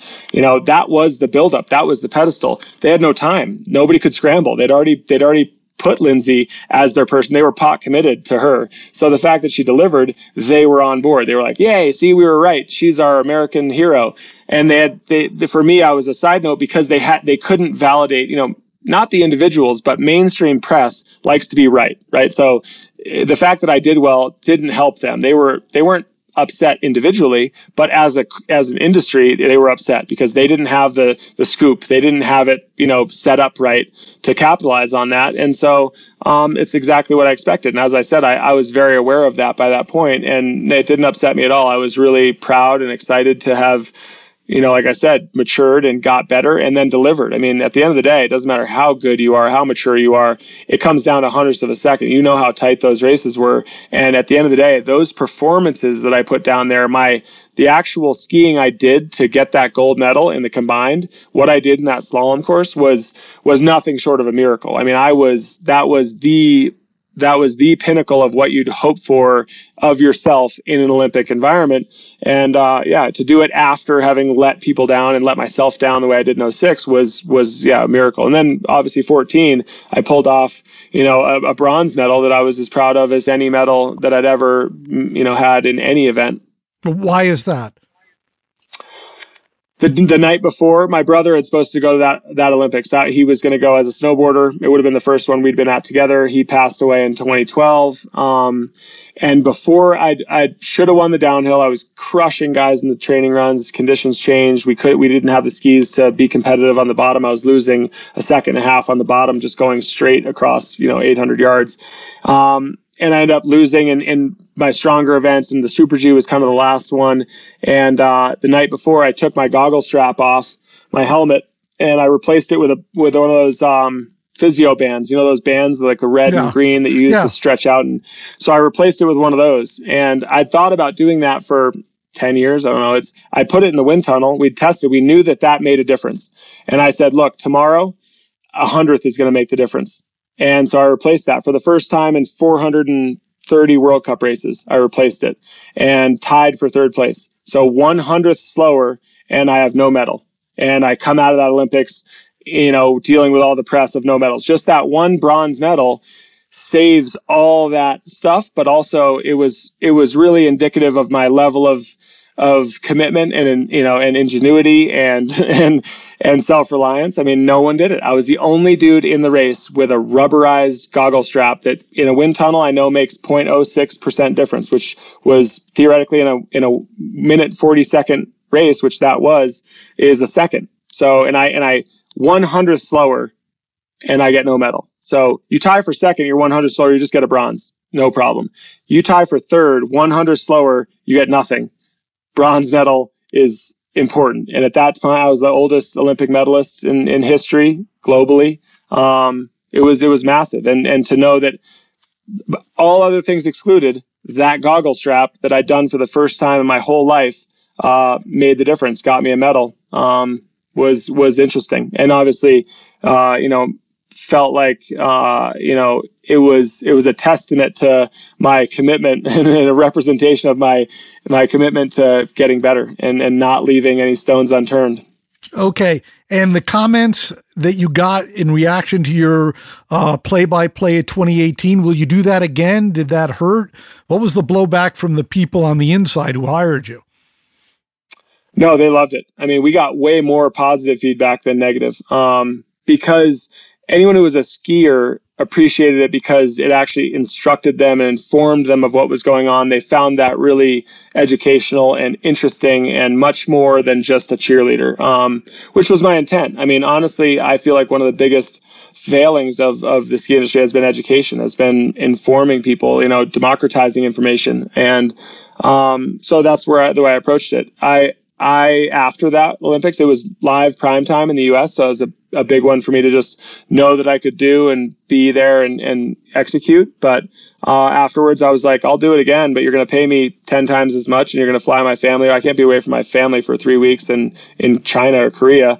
Um, and I think they see it as talent is more or less interchangeable. And in this case, um, you know, they hired Lindsey, which I'm ha- I love Lindsey, so I'm looking forward to seeing what she can do. And where are all your globes and medals and trophies? A uh, bunch are in the ski museum in New Hampshire. Actually, a buddy uh, Zoom. I was on a Zoom call earlier. He was there skiing at Cannon. He zoomed us um, from in there, but uh, I don't know. A bunch of them are all around different places. I don't. I don't think I have any in my house here. Yeah, so it's kind of like a musician who keeps their Grammy in the bathroom. In any event, Bode, thanks so much for talking with me.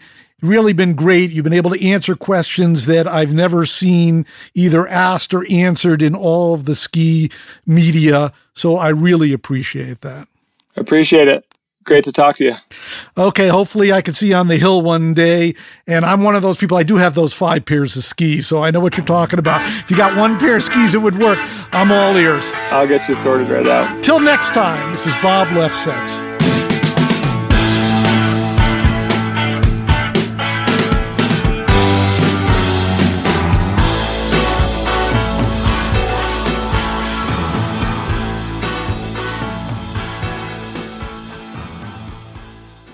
Welcome to 500 Greatest Songs, a podcast based on Rolling Stone's hugely popular, influential, and sometimes controversial list. I'm Brittany Spanos. And I'm Rob Sheffield. We're here to shed light on the greatest songs ever made and discover what makes them so great. From classics like Fleetwood Mac's Dreams to the Ronettes' Be My Baby, and modern day classics like The Killer's Mr. Brightside. Listen to Rolling Stone's 500 Greatest Songs on the iHeartRadio app, Apple Podcasts, or wherever you get your podcasts. Every week on Talk Easy with Sam Fragoso, I invite an artist, writer, or politician to come to the table and speak from the heart in ways you probably haven't heard from them before. Some of my favorites are with Tom Hanks, Questlove, and Cate Blanchett. In recent weeks, I talked to actor Dan Levy, director Ava DuVernay, and the editor of The New Yorker, David Remnick. You can listen to Talk Easy on the iHeartRadio app, Apple Podcasts, or wherever you get your podcasts. Listen to the highly anticipated 100th episode of Tank and J. Valentine's R&B Money podcast with artist Chris Brown. Even working with you from Keri Hilson, Adonis. Mm-hmm. Back in the day, I was 15, 14 doing that album. So like I said, I was in school like, Yeah. okay, this is how you do it. This is how you make a song. There's a verse, a pre-chorus, and then Mm-hmm. a hook. I didn't know none of that. You learned that over a summer, bro. That's what it felt like. That's what it felt like. Listen to R&B Money on the Black Effect Podcast Network, iHeartRadio app, or wherever you get your podcasts.